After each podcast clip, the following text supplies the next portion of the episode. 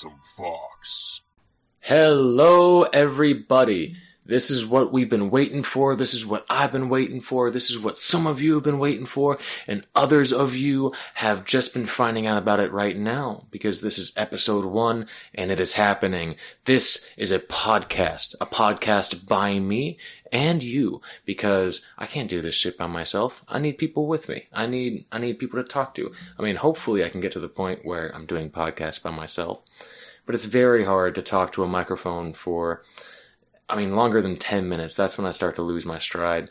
But, you know, you gotta record these intros, and that's just how it is. So, my name is Ryan Kahn. Welcome to Jumping Trains. It's called Jumping Trains because I can never stay on one train of thought for too long. You might say I have ADHD or ADD. I don't know what the difference is. But, anyways, this podcast is a way for me to share my experiences, my conversations, the things that the, the conversations, those little interactions you have with people that change who you are as a human being ever so slightly. And and me personally, I want to take those changes and share them with the rest of the world so that you can continue to change as I change and we can all grow as a beautiful human race. Anyway, I'll be interviewing throughout the uh, throughout the course of this podcast, not this podcast, this individual podcast, but the podcast as a whole, the entirety of it, throughout this podcast experience. I'll be interviewing different people. Not really interviewing. I don't like the idea of interviews. I like to have conversations. I like to just talk and I don't want to have to stay on one subject too long, which hence the name Jumping Trains. It's a pretty fitting name. I think so. Anyway, I like to talk to artists. I like to talk to musicians.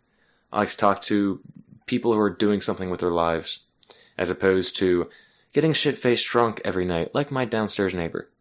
Hopefully, he never listens to this podcast, but considering how drunk he is all the time, I don't think he ever will. And if he does, he probably wouldn't remember it. So I think I'm straight on that front. Today's podcast is with Cody Jarvis.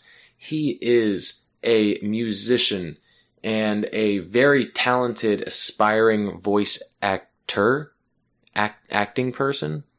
What's the correct verb verbiage there? Because you're not supposed to say actor or actress because it's sexist. So he's an aspiring voice actor, and he's actually really good at it. But um, he hasn't he hasn't put enough uh, enough time and effort into it to really make it something. But you know, these things take time, and uh, Cody specifically is a very interesting person. He's always taking on new projects, which I love. Uh, right now, we don't talk about it in this podcast because it hadn't happened yet when we recorded this podcast. But we are currently doing a Dungeons and Dragons campaign where we uh, explore modern day myths. Last session was about the Mothman of West Virginia. Fun, fun, fun. I'm actually a, a Virginia native, so I was very familiar with the with the legend already, which gave me a bit of an edge. But I digress. Anyway, the uh, the beginning of the podcast is a uh, bit distorted. Look, guys, I'm new at this. I'm still getting used to it. I'm doing my best, and every podcast I do gets a little bit better. Every podcast I do has a bit of a higher quality because I'm still learning how to use all my equipment to its fullest potential.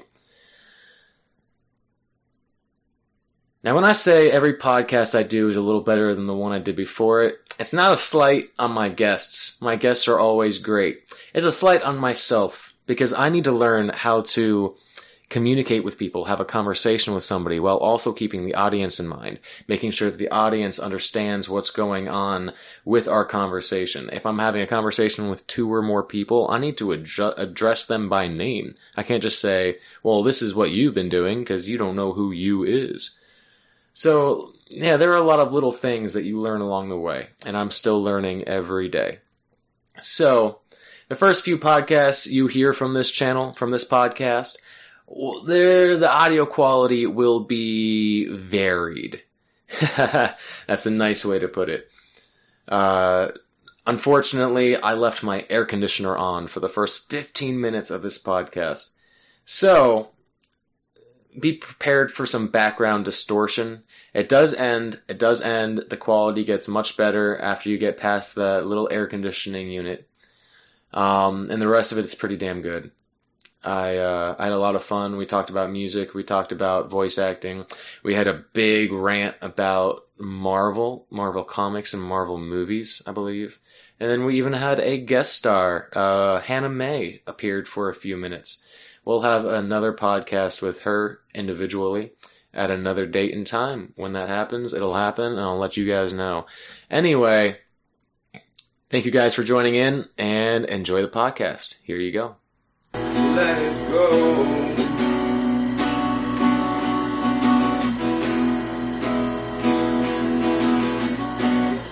The basic idea was that uh, uh, a year after I broke up with Amber, that's when I was moved in with my best friend, and uh, he- one night he borrows my car to go visit a buddy, Yeah. and I'm, I don't think anything of it. Borrow the car. I, like that's awesome. You get to spend some time with your friend. He comes back later that night. He's like, "Dude, I have to tell you something. I was the plans with my buddy fell through, and I was going to go visit this girl, and I realized I had to get something off my chest. That uh, a week after uh, I had or I had been broken up with, he had started messing around. Oh no. With her. Oh no. And he told you that Yeah, after after you borrowed the car. Exactly. So, like, I did the only thing that I knew was right. I, he said, you know, Punch him in the face. No, he, said, he legitimately said, like, you can, I would let you punch me in the face for what I did. oh, he said that. Yeah. Wow. And I'm like, I have two options right now. I can deck this son of a bitch in the face right now and get totally get away with it, or I can do the thing that's probably going to hurt more in the long run. And I was just forgive. Uh, I don't think that would have hurt more in the long. I think punching him in the face would have hurt more in the long run. Maybe, but it was knowing that you did that to someone that could forgive you, even past all that. So, for the next like month, I'm just like in my car, like angry. And there was this the, the old Indian proverb, whether or not it's an actual Indian proverb or if it's just something the internet made up and said it was an Indian proverb about the uh, the two wolves that live inside you. Okay. Yeah. Yeah, where uh, you know, young man asks the, the old man uh, what he's to do with these feelings in his heart, and he says, "Well, inside you, there's two wolves. There's a dark wolf that has anger and hate and malice, and a light wolf, which is love and happiness and kindness." And he says, "Well, they're, they're always fighting inside of you." He says, "Well, which one wins?" Says, "Well, the one you feed." Ah. So I was sitting in my car, and I'm just like, "Well, come on, buddy, that dark wolf's with me." So I mean, did you, how long did it take you? Like, how long did you have to stare at him in the face before before you decided which wolf to feed? Oh, it was. Uh, Because if it uh, if it were me, I would have just made it last even longer just to keep him in a little more tension too. no, I was. I never fed the wolf when I was at home. It was always like the drive time, the time that I was only alone by myself, not listening to music, and I was just like, "Oh, I want to be pissed off right now." Yeah. Yeah. Wow. So so this- so the song "Dark Wolf" isn't about him. He's not the Dark Wolf. The Dark Wolf is something inside you. Yeah, the dark wolf was me choosing to be angry. Because I'm not an angry person. I don't get pissed off very easily. So it's like it, it took an intentional, like, But you didn't punch him in the face, did you? no, I didn't. I chose But- not to be angry in that moment. In the moment, but mm-hmm. you held on to it. Oh yeah, for a while. Yeah. Yeah. You still talk to him? Oh, absolutely. You're still friends? Yeah. Great. I got past it. I just had to stop feeding it. Of course. Of course. But I figured the best way to get it out was, you know, doing music. Yeah, that's true for anything. I don't think there's just two wolves. I think there's like a million wolves. I think there's a, a wolf for each attribute of our personality. Um, do you want to try plugging the guitar in and uh, seeing if it runs through the? Uh... Sure. Let's give it a shot. I have a monitor here through my headphones, so I'm to see.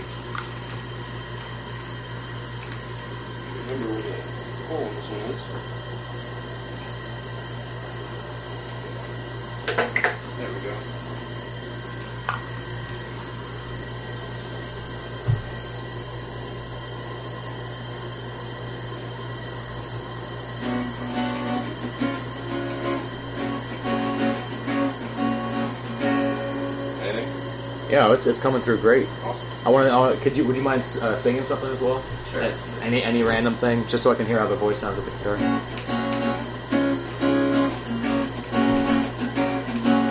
I thought love was only true in fairy tales. Meant for someone else, but not for me. Love was out to get me, and that's the way it seemed. Disappointment haunted all my dreams. And then I saw her face. Now I'm a believer, not a trace. Doubt in my mind. Well, I'm in love. Ooh, I'm a believer. I couldn't leave her if I tried.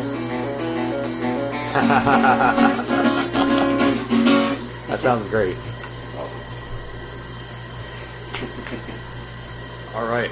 Um, we are. We we've been recording actually for the past five minutes. Yeah, I saw it. Okay, It's, cool. uh, going off in the background. Cool. All right, man. Um, Cody, I just realized I've only ever seen your I've only ever seen your last name in text. Mhm. It's Jarvis, right? Yep. All right, Cody Jarvis. Um, how long have you been playing guitar? I've been playing guitar since I was 13. Yeah. I had no musical interest before then. And then uh, I was at a church lock-in with a bunch of other teenagers, which is a horrible idea. Like, you have Is it is it co-ed or is it just a bunch co- of guys? co-ed.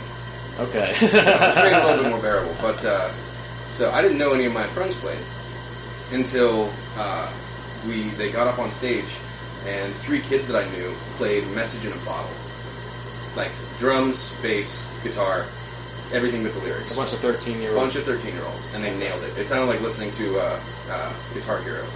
Wow. I was just like, "Damn, teenagers can do stuff." yeah. Yeah. Yeah. So I immediately went home and dug out an old nylon string guitar, which sounded awful, and started learning to play. And I had nobody to teach me. I had no idea what the hell I was doing. I just Googled learning guitar and started picking up tabs. Tabs and chords and stuff. Basic. Yeah. That's, I think that's how everybody starts if they don't have a teacher. With a nylon string, you can't strum like with a steel string because it, it doesn't sound right. It's meant to be like plucked. Yeah. So the first year of my guitar playing uh, business was just picking. Yeah. Because it sounded like garbage when I tried to play the good stuff. Did you try to switch out the strings, or were you just playing with the old strings that were probably on there for the past ten years? Oh, past 15 at least. I found that thing like under a bed with like an inch of dust on it. Wow. Wow. Okay. Um, so you started when you were 13, and it was a bunch of other 13 year olds that inspired you. Mm-hmm. But at that point, I mean, you can get into anything. Once you realize that, oh, I can, I can start to develop a skill. What, what, what made you pick guitar rather than drums? Or Because we had a guitar. Ah. I I still do not have much in the way of talent for drums. But once I picked up guitar, I started picking up just anything that I could. So if someone had a ukulele, I needed to play it. If someone had a mandolin or a banjo, like I wanted to be able to know that I could anything with strings? anything with strings. Have you ever tried messing around on a keyboard? I have. It sounds awful. it's, a, it's a different concept. But you know what? I think I think that once you've learned guitar, piano is probably a lot easier Mhm. because I mean, with guitar you're dealing with such little strings and it's such it takes a lot of finesse. Um, but keyboards, you're you got these huge keys, Mhm. and I mean, just so long as you hit the key at the right time, right? Yeah. I feel I feel like I feel like it'd be much easier to learn piano after guitar than it would be to learn guitar after piano. But I only know a little bit of guitar, so I don't. I'm not the one to talk. Well, I think the biggest difference is uh, once you know one stringed instrument, like if it has a neck, it has a hole in the body, and it has strings on it, you can transfer those skills pretty easily once Yeah. you learn the basic differences. Yeah. But when you sit in front of a keyboard, you have to keep your back straight, yourself poised, and like l- completely relearn what a chord looks and feels like. Uh huh. It takes maybe within a week of just doing nothing but playing piano and start to sound good. Man, I don't have that kind of time. That's true. That's true. I get mad and just pick up whatever instrument I know I'm decent at, and like, I'm s- I still have something. Yeah. Uh, I remember last time we talked about guitar, you said that you were taking a lot of pride in your speed, Mm-hmm. um, but you thought that that was taking a toll on your on the quality of your playing. Yeah, Have you been working on that? a little bit. I've been trying to go more into chords that really say what the song is trying to go for, instead of just like trying to rush people with like, oh yeah, I can do this many chords this fast, and you know, pick eight notes a second while I do it. Yeah. because like it's impressive for a party trick, but it's not what music is really supposed to be about. Yeah, yeah. Um, now I've been kind of noticing that after after hearing you say that, it's kind of, kind of stuck with me. And now whenever I play, like I, I think I think I'm a, I'm a really emotional player. So like when I really get into a song, like I don't even necessarily care if my strumming's on beat. I don't care if I'm singing to the tune. I'm just like totally into it. But now I'm trying really hard to like go into like a meditative state and actually when I'm playing a chord, I'm trying to really hear every string that's vibrating and trying to make sure that my voice is um, resonating with it well. And I'm always coming up short. it's super discouraging, but I keep on working on it. I feel like the, there's this big disconnect between like when you're playing by yourself, it's that emotional like cathartic experience of just getting something out. Uh huh. But then when you go to play for other people, you write it into a song. You're trying to capture that feeling you had and perform it in a way that other people feel it. And sometimes you don't get to feel it when you've you've done it a thousand times to the point where you know the notes. Yeah. Like it's it's a performance. It's a big, big difference between a performer and an artist. Yeah, yeah, um, yeah. Like I don't, I don't consider, I don't consider most of the music on radio art. No, I, I feel like that. I feel like it's music, but it's not art. it's a game. It's a It's game. how much yeah. money can I make off of this person with this beat? What demographic can I get the most views out of? You know, like it really has become Uh-huh. And you listen to some people and they- they're so talented and they have such like um, gosh, what was his name? Barns Courtney. You ever listen to any of his music? Barns Courtney, no. He has a song called Fire, and he's he has this really like deep, rich voice and like a lot of emotion when he sings. And I was pissed when I heard it, Really? and I had never heard of him before. Huh? I, and but I know the name of like five mumble rappers whose music I've never even heard simply because Yeah, Lil Uzi, Yeah, uh, U- Little Uzi Vert, Lil Pump, sixty nine. Uzi, six. Yeah, What's what's that guy's name? uh, Barns Courtney. The song was Fire. Barns Courtney Fire. I'm gonna see if I can pull it up here. If uh, if my internet wants to work, maybe it will, maybe it won't. Oh well. So so you started when you were 13. How old are you now? Um, 24. 24. So you've been playing for 11 years. And were you uh, were, were you, have you you said you that you never you didn't have a teacher when you started? Mm. Have you ever had a tutor, or have you been, are you completely self-taught? Completely self-taught. Did you have any any mentors, any any like other musicians that you could look, look up to and ask questions? I had people that I would play with, but never anybody that taught me something I hadn't learned.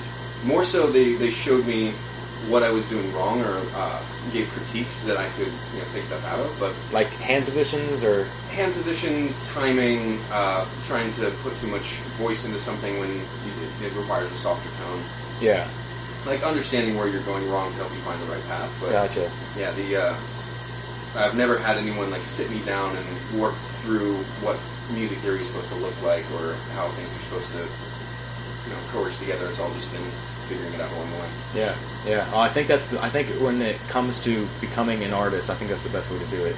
Whereas, like I had a when I was in music theory, I had this teacher who was so disorganized and so chaotic that listening to her was absolute hell. She would have like 60 slides in one PowerPoint, and she would tell us, "Oh, half of these aren't important. Don't write them down." And she'd skip through most of them and talk on one, and then she'd tell you, "Oh, don't write on this one. It's not important." And then she'll skip to the next slide, and she'll be like, "Okay, write this one down because this is important." But then she won't talk about it, and then she'll skip over it five seconds later.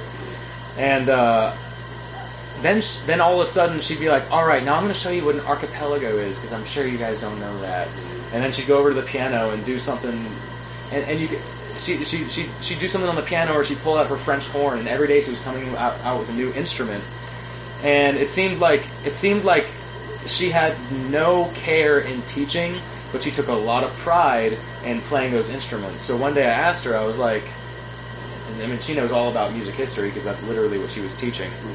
Um, I asked her one day, um, "Have you ever written something? Have you ever written your own piece? Because I mean, you obviously love to play. can we hear one of your one of your own uh, pieces of music?" And she goes, "Oh, I, no, I never wrote anything. I never. Uh, I I wrote something in college, but it wasn't good." And I was just like, "So, you're? I don't even know what to call you then, because you're not an artist." You're a performer. You, you acquired the skills to play other people's music, Yeah. and that's just it. Like you can be a great performer and a lousy artist. oh, that's so sad though, because she ended up in the community college classroom to perform. Sometimes you get the best of both worlds. Sometimes you don't. Yeah. Uh, that's such a shame, man. To have so much skill and so many different instruments and to not use it to create something unique to you. Um, but yeah, I, I don't know, man. I've, I've worked on several songs and I haven't I've never completed anything. I, I think getting started is probably the best part of playing. Uh-huh. It's like that, you get this draw of inspiration. You, you like you hear this thing in your head, and you just you tr- rush to get it out.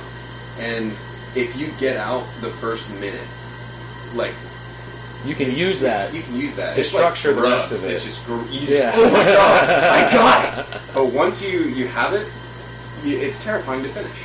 Yeah, because you know that, that that one bit sounds good, Mhm.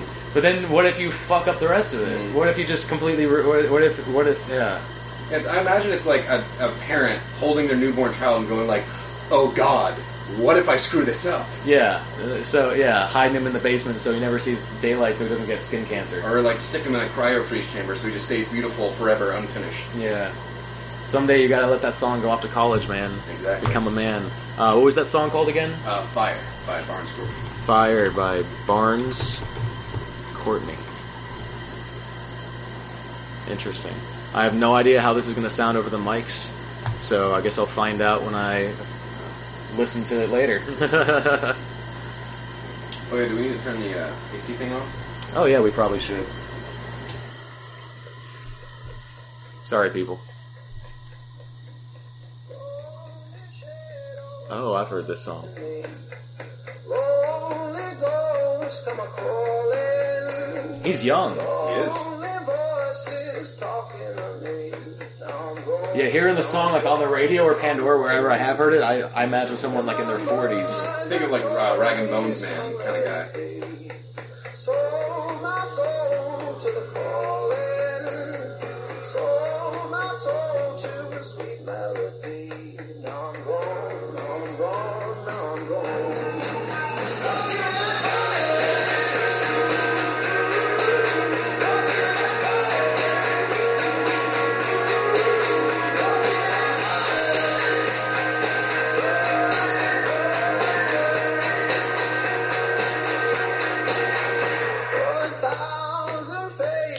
Good, man. Mm. When did this song come out? 2016? 2016, yeah. So the what I loved about this was if you listen to all of the popular music on like the the pop music, the stuff that gets people hooked in, it's always guys singing really high, like they that have a certain vocal range. You never hear any like the deep, just soul music. Yeah. Like um, I feel it, like feel it, feel it still. Mhm. Portugal man. exactly. I didn't. I thought that was a chick. Yeah, so did I. Oh my god! I Mhm. saw the music video. I was like, wait a minute, what's Mhm. going on here? I've been lied to. Mm, oh yeah, lied to so hard. Yeah. So yeah, the um, him and oh gosh, there was another guy uh, who's had like a, a deeper vocal range, whose name completely escapes me right now. But like that was, I always had a really hard time with the high pitched stuff. Like my my voice is naturally a little bit deeper than I let on. I try to speak a little bit higher, just in general. uh huh. But uh, like I always felt discouraged trying to sing things in a lower key because it's just not as common. It's not as well accepted, and I like it so much more. The high key, No, oh, I like the low key. I like the low key for performing. I like the high key for listening to. So you low key like the low key. I low key. cool, man. Mm. Um, that's still running. I, I want to check it and make sure.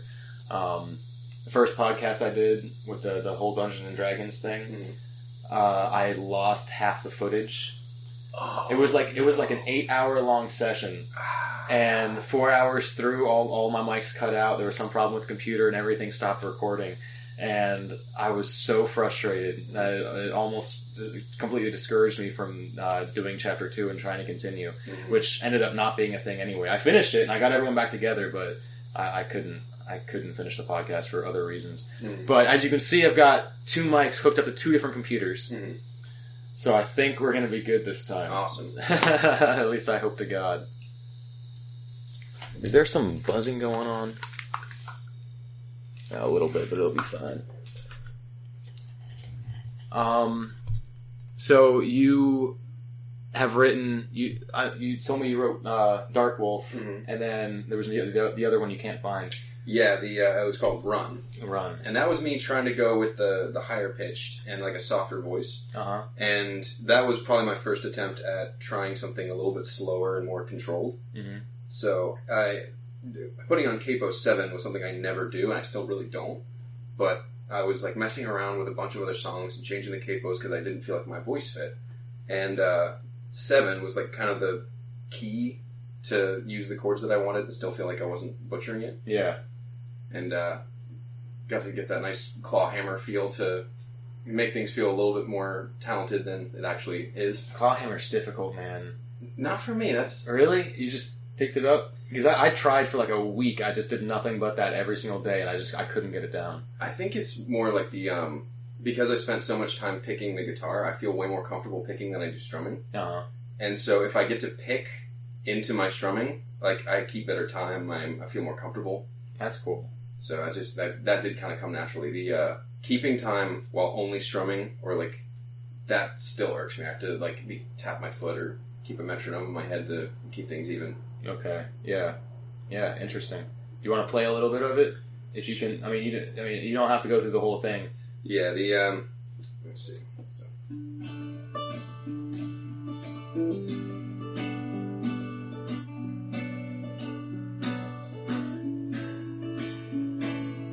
I was just a young man, just a boy, although a tall one. My heart ached.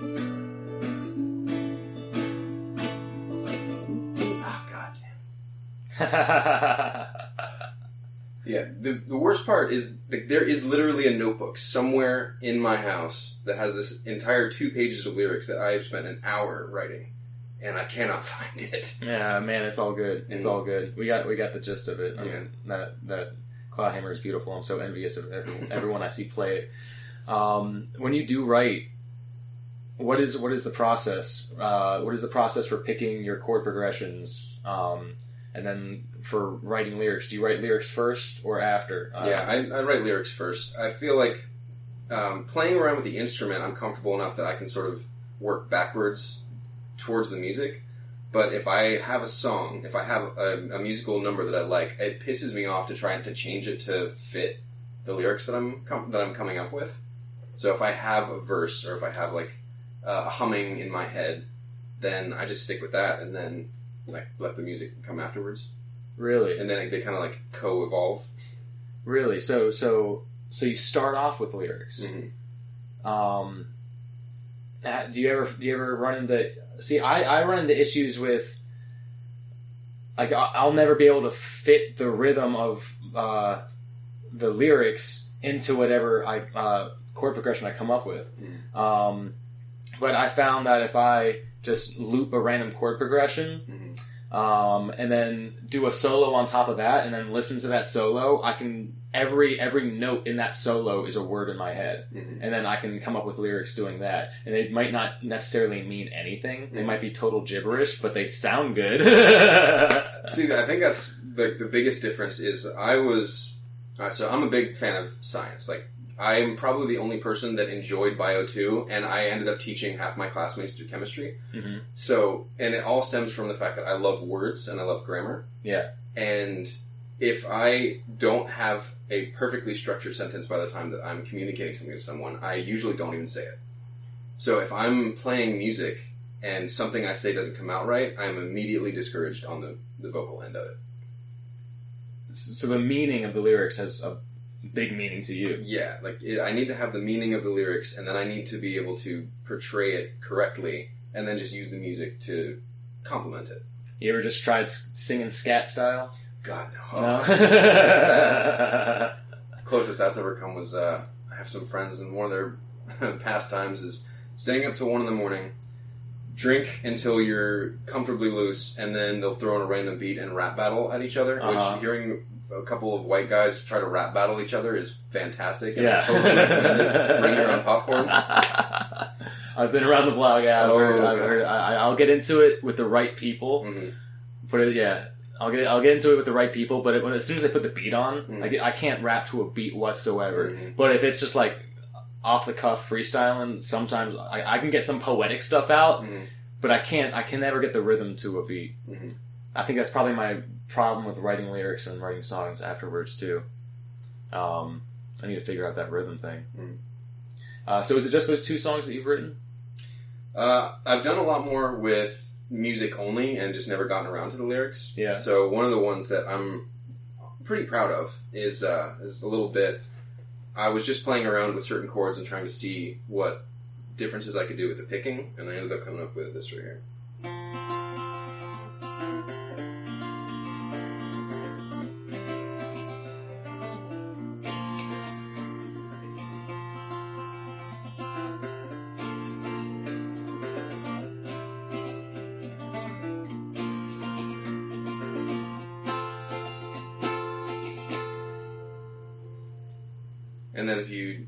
Focus more on the picking style of it, so throwing away the pick.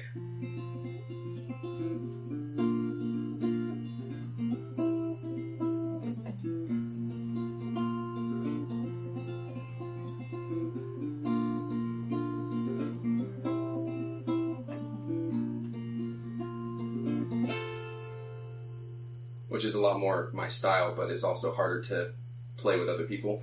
Yeah, It's the music style that does not play other well with the other children. I understand. I've only been able to find a select few people that I could really jam well with, Mhm. and they're always like they they've got to be around my level. If they're too far above or too far below, it just doesn't work out. Um, we were talking earlier about um, when you first get that idea in your head. Mhm. Um, do you know where the word um, genius comes from? No, I can't say I do. So the word genius literally comes from the word uh, genie, like the etymology of Ah, it, Yeah. uh, like some sort of entity or spirit. Mhm. Um, so the idea was there is no, there is no, um, there is nothing that you can potentially come up with. All the knowledge that you have is given to you by some outside source. Mhm. So when people said I had a stroke of genius, it was literally a stroke. A stroke. It was they were possessed by a spirit, and the spirit gave them this little seed of knowledge, and they watered it to grow into the whatever song they wrote or Mhm. piece of art they made.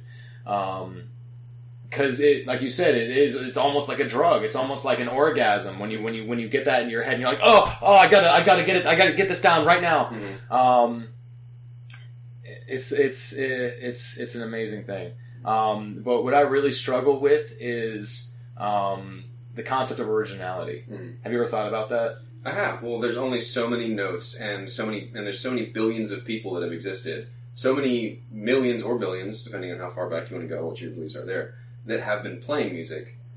How can you think that what you've done has never been done before? Of course. Except for like maybe Eddie Van Halen. I'm pretty sure that they weren't, you know, shredding on the lute. Yeah. Quite you never know, man. You never know. Um, heavy metal, heavy metal, uh, medieval style. I don't know. I could see some uh, some very angry Vikings just. Yeah, yeah. Oh, I, I just found this one. Um, I just found this one uh, group of. I think they're uh, German. They're like a professional uh, drum circle or a professional drum group. Mhm. So they get on stage and they're all dressed up in this crazy medieval garb. They're all wearing wolf skins and they've got like antlers popping out of their think I've seen them on YouTube before. Yeah, yeah. yeah, They get real guttural. Like some of them start doing the um, the Mongolian throat singing, and they're all chanting the same thing. And then one guy will come out in the lead. They have this one girl who sings super high pitched, and it's just drums and vocals. It's I wish I could remember what they were called, but I know I've seen that before. That was actually um, a guy that I worked with.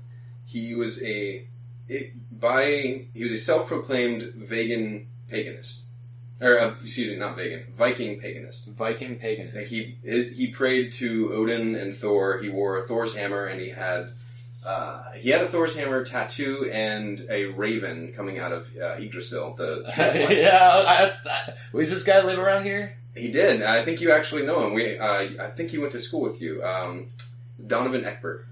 I know. Yeah, I know Donovan. I'm pretty sure I've we've talked about him before, and I know like you did not like him when you were in high school. No, I loved him when I was in high school. Mm. We got into an argument over Facebook um, because he, he comes from a big military family, Mhm. right? Yeah. Um, I got I, I, I posted some something about uh, military brainwashing, and his brother chimed in, and and uh, and uh, it was pretty comical, Mm. um, but it didn't end well.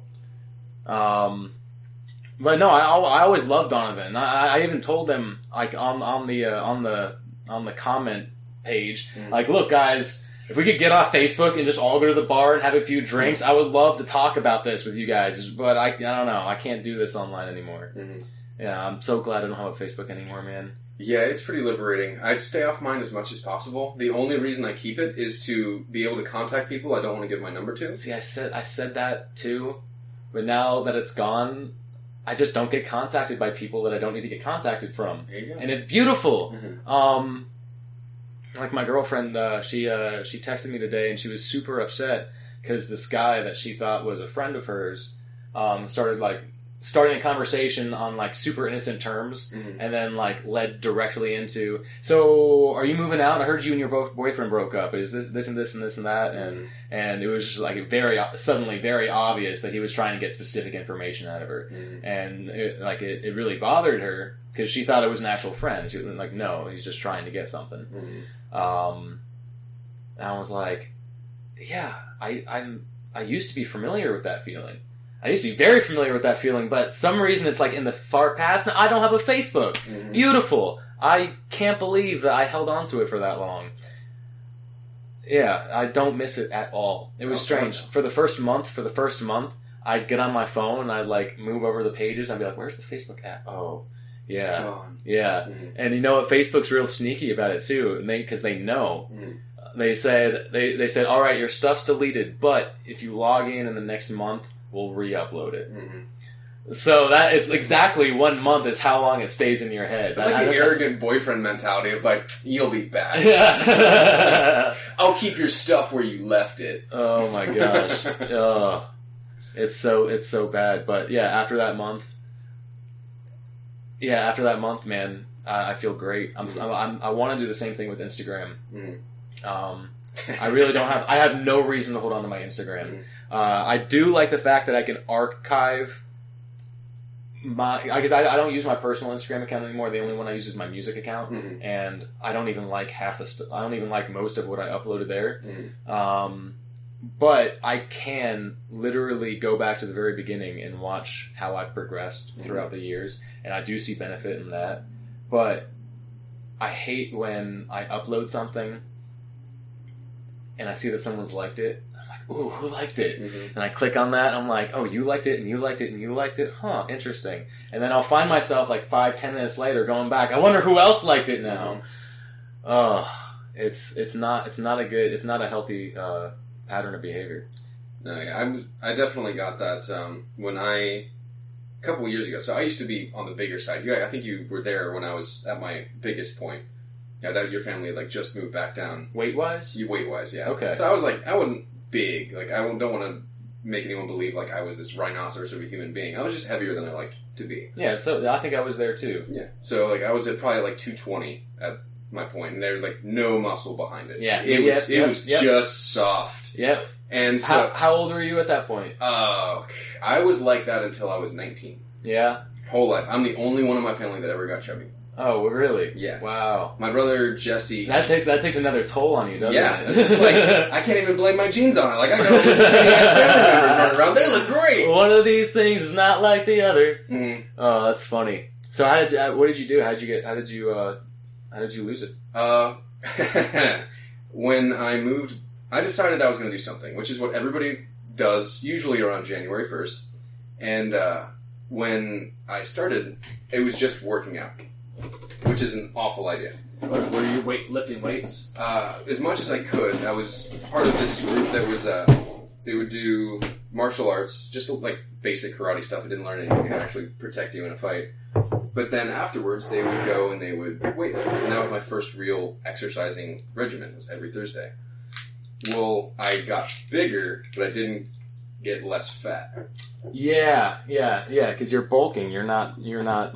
Yeah, but I was like, I need this fat. You're using this energy. Totally, keep this up. We're just gonna, you know, make you heavier and able to move more. But uh, when I moved back to Florida, I had no car, no job, and I was living with my dad while I was looking for those things. And I needed to not be in the house as much as possible, except I couldn't drive anywhere. All of my friends live 30 miles away, so I would just walk, and then I would run. And eating two chicken fajitas a day and running seven miles a day, I dropped like 50 or 60 pounds. How quickly? Uh, I think I had lost maybe like 10 or 15 before I got to my dad's house. I was in like the 200 range. Within six months, I was uh, 159 pounds. Six months. hmm Yeah. Wow. Yeah, I went. I had family who didn't know who I was. Like, I literally, like, we went, I went over to my uh, my brother's house, and uh, my my niece, she's older than me, but she's we like consider ourselves cousins. We're just like, oh my god, who the hell is that? That's hilarious. I can see that. I can see that. Uh, maybe after you have grown the beard, Mhm. but because because you look totally different without the beard, man. Oh yeah, It's I, it's like it's like night and day. I lose years. um, was there a point you said you reached like 59 pounds or something like that? 59. Oh, thank God, no. I, Oh, I'm sorry, 159. Yeah, 159. And uh, that's when I realized like how bad a shape I, I really was throughout the whole process. Yeah, Was like, because you assume that there's something underneath. yeah, was right? like, oh, I'm big, I'm bulky, I'm big boned. Like I could, I could push a Volkswagen if I needed to. But no, it was just like uh, I got to that bottom and I was just like, good lord, like there is, I'm a skeleton, yeah, and I'm just as strong as I was. yeah, And so, um, after, okay, so moving on. After I moved to Daytona, I started weightlifting and doing like actual exercise, and I, I started bulking up. I finally had like a four pack that I could be proud of, and I started up the an Instagram to document my weight loss, and it was called Improving Self Improvement. nice. It was like, oh yeah, Home Depot, but for me. yeah. So, uh, then I started getting that, like people started liking it, and I was just like, oh man, it's like I need more of this. I need to go run. I'll take a picture with a smoothie at five o'clock in the morning to get this stuff. And then after a while, you, it's it's the most disheartening when you start actually going on the profiles and finding out they're like bots. oh You're yeah. like, oh, that's a that's some trickery for some scam to get me to buy stuff. Yeah, yeah. There's uh there's uh there's a big problem with that when it comes to music Instagram. They uh like I, I think some of them are probably bots, some of them are real accounts. Mm. But what they do is they'll they'll they'll make this generic message. Hey man, great stuff. I love your uploads. Hey, check out my account. And then they'll copy and paste that to every single video they see going down the hashtag list. Or just follow you and then expect if everybody like, oh, they follow me, I'll follow them back, and then just, no, yeah, like, great, you follow you know three hundred thousand people, fifty thousand of them follow you back, and then just unsubscribe to all the three hundred thousand. Exactly. Oh my gosh, Look at him, he's got 30,000 followers and he only follows 100 people. mm-hmm. Um, jackass. Yeah, yeah. What's and then and then you run into the uh, the danger of doing your uh, improving self improvement uh, for the sole purpose of getting that burst of serotonin, Mhm. that uh, that uh, that pleasure of getting on the, the, the app and seeing those likes, rather than actually improving yourself. Mhm. Um, Yeah, I stopped improving myself musically. I stopped reading. Like there was just so much about me that I wasn't doing anymore because it felt like I had this goal that meant something, and like it didn't. I was like, in all honesty, not eating that much better. I was just I lived in a house that had a bench set, and you can't. I was I had three roommates at the time, all guys. You can't be in a house with three other guys and one person is benching. and the other two not join in. Yeah, they're just like, oh yeah, no, that's fine. No, you're like, well, now that he's getting better, I have to do this. I can lift five more pounds than you, dude. hmm Well, maybe if I put ten on and Spot me, spot me, spot me. Oh man, um, I can remember. Yeah, because I was I, I had a pretty similar story to you. Uh, uh, when I was sixteen, I I think it was it was Thanksgiving. We all went up to my grandparents' house, and we had this huge turkey dinner, mashed potatoes, br- rolls. I, I don't. I, there was probably green bean casserole and a hundred other things, but I didn't care about those. I was just turkey, mashed potatoes, and rolls Oh, all yeah. all night The long. holy trifecta of Thanksgiving. Yeah, I wake up. Uh, you can stick them all together into one little sandwich. It makes Exactly. it even That's the best sandwich. It is Gas stations are making them now. Don't recommend really. Oh god. Yeah, it's it's like a turkey, cranberry sauce, stuffing, and gravy. Uh, Yeah, heart attack uh, on a bun. coming out of a gas station, get AIDS or something. Yeah, you don't make good decisions. at gas stations. um, so the, yeah, I we had we had this amazing Thanksgiving dinner, and I woke up the next morning. and I, I'm going to the bathroom to uh, relieve some of the pressure I gained from the night before. um, I see a scale sitting there next to the toilet, and I'm like, "Huh, I haven't weighed myself for a while." And I step on there, and it says 225, and my heart sank. Mhm. I was like, "Oh no." I let myself go. I was like 190 last time I checked Mhm. sort of gained 35 pounds out of nowhere. It was like it was a smack in the face. Um, but I didn't. I, I got real upset about it. Um, but I didn't necessarily do anything at first. Mhm. It wasn't until I was back at home, probably like a month later, and I I uh, I put on Forrest Gump for the first time. I had never seen Forrest Gump before, and I was watching it by myself. Um, so, so Forrest, yeah, everyone knows Forrest Gump. Oh, I hope so. Yeah, run, Forrest, run. Uh, he's trying to get he's trying to get with the same girl the entire movie. He's been in love with her his entire life, and then finally, uh, she she spends this one night with him, and then the next morning she disappears and dies of like AIDS or something. Yeah, or oh no, wait, she gets pregnant. Yeah, she gets pregnant. Okay, yeah, she gets pregnant. Um, Has a little Haley Joel Osment baby. yeah, yeah, yeah, and then she dies of AIDS. And uh, uh, does the baby have AIDS too? Mm, they didn't specify. Because I imagine if she did, then Yeah, then all be- then then the baby would, and then also Mhm. Forrest Gump would have it too. maybe she. I mean, assuming that she contracted AIDS. Oh yeah, I guess she would have to, but She was doing some crazy stuff before she got finally decided to calm down and get with Forrest.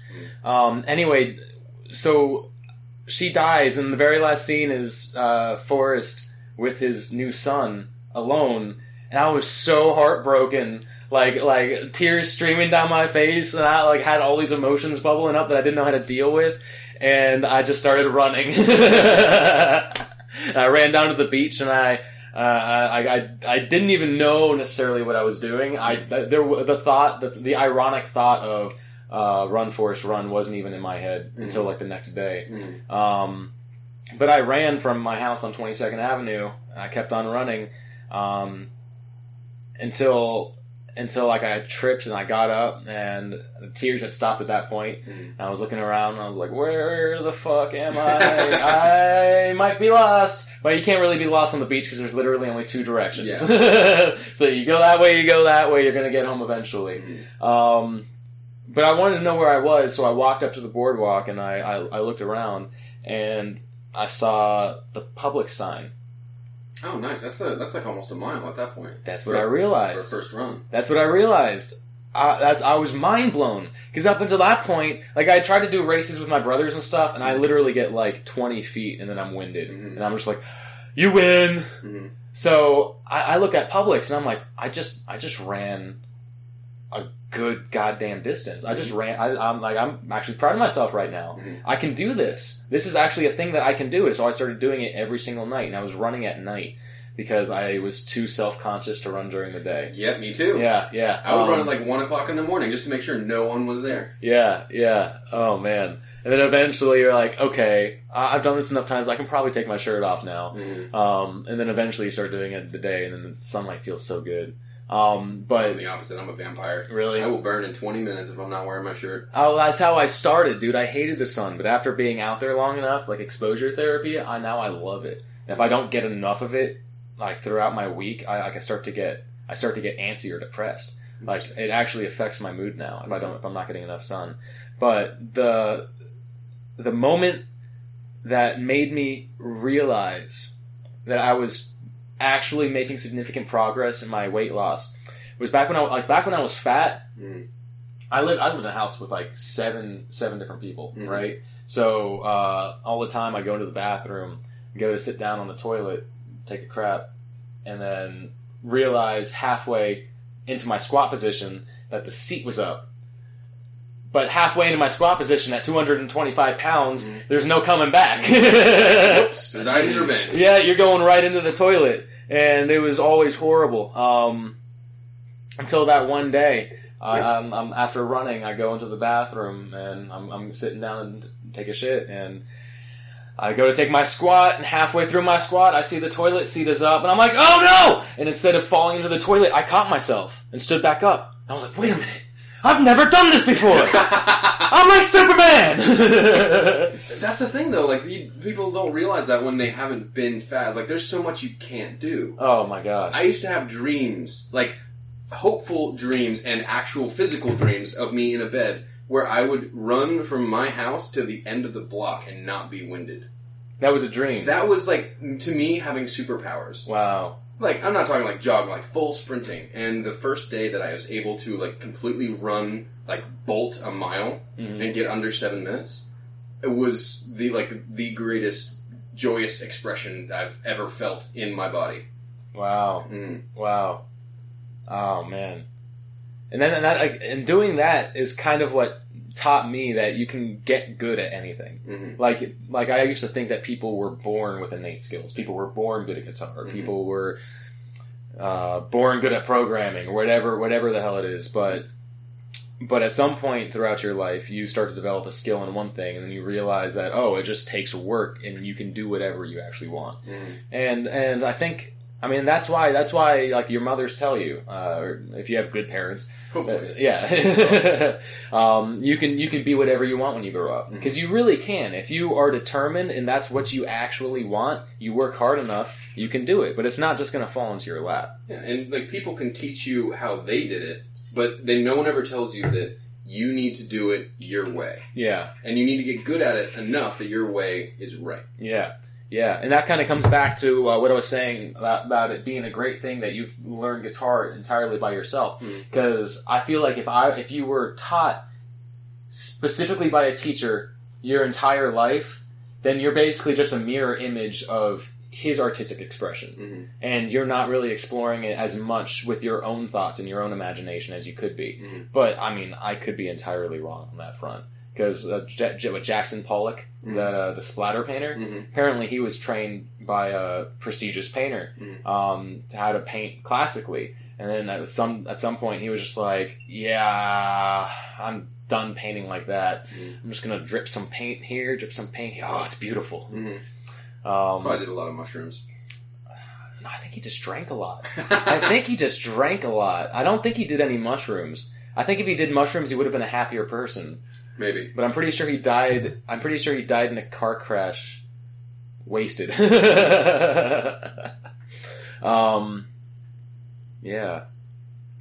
How's your uh, How's your voice acting thing going?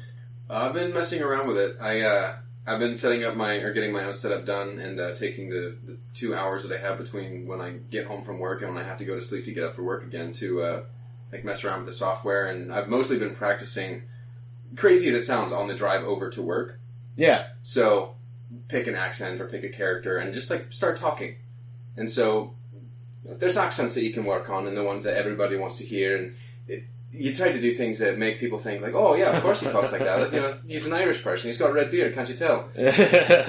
But then like practicing voices that are practical in such a way that other people would have a hard time mimicking. So I have one voice. If anyone said like, what's the hardest voice that you can do? Like, Yeah. you don't think anyone else can do. I have one. So if I'm able to use the bottom of my throat and speak in a higher pitched tone, it comes out with two different sounds. yeah, yeah. Wow, that's like the Mongolian throat singing. Kind of, yeah, but like doing it as you speak, so it's kind of, uh, I believe the proper term is polyphonic. Yeah, yeah, So, like, if I was able to incorporate that or use that to the point where you can do that without a filter, you have some form of job security if you can find a niche for it. So half of it has been like actually progressing myself, and the other half is like, what can I do so well that someone else would see that and go, oh shit. We need that. Mhm. We need that in our cartoon, and there's no one else who can do it. Mhm. Um, it almost reminded me a little bit of Gollum, Yep. but it was creepier than Gollum. Gollum wasn't even that creepy. You ever you, uh, you might not know this. I have this really bad habit of if I watch something and I listen to the voice acting, I get mad when I realize how someone does the voice and I know I can do it. Yeah, So, did you ever watch the cartoon Young Justice? I don't think so. So it's it's kind of Teen Titans esque. It's the DC universe, and it's the sidekicks like Yeah, exclusive okay, club. okay. Well, in there, there's a villain, and he's the Black Beetle. And so there's this whole there's the this Wait, there's a fifth Beetle. John, uh, John Lennon, uh, uh, Paul McCartney, uh, Ringo. Who was the other guy? How am I blanking on this? oh goodness gracious, uh, George George Harrison. Harrison. George Yeah. Harrison. Yeah. Now who's the Black Beetle? Uh, uh, Jamal for short. But so this well, this character he has this really deep, threatening voice, and like I just you know you watch a cartoon, you're not thinking anything of it until one day I, I listen, and I realize he's he's speaking by breathing inwards. oh. So when someone speaks deeply, they- it has this like deep, bubbly tone. So he would have this way of saying like meat. and it like it sucked really deep, and I was just like, ah, that just ruined it because now I imagine this fifty year old dude sitting in a booth doing this voice. Yeah. I don't know. That's weird. Like I can, I, I can do this really high pitched screech, Mhm. uh, breathing inward. Mhm. Let's see. But if I try to, but if I try to talk, okay. But if you But try to make it go deeper, then yeah, it's almost like a But if robot. I try to talk deeply while I'm breathing in, it doesn't sound that great. That's strange. You can do it the other way and go deeper like that. That's so weird. No, that, that that was me trying to go deep. That was probably as deep as I can go, breathing inward. That's uh, but I can if I do. I can go way higher than that It's too. like an angry bat. I, I I think it's a pterodactyl noise. There you go. I can Yeah. imagine pterodactyls doing that as they swoop in. Oh yeah, oh yeah. Yeah. Um, I think I would have been a pretty good uh, dinosaur tamer if I was yeah. born Could have been a dinosaur millennia ago. Played pterodactyls number one through five. oh man.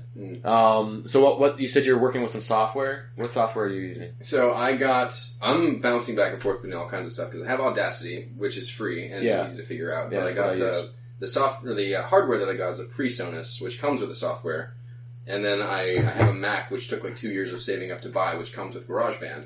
Okay. So I've been messing around with all three of them, trying to sort of figure it out. So for the actual voice acting stuff on my side, to get comfortable with it, I've been using GarageBand. okay.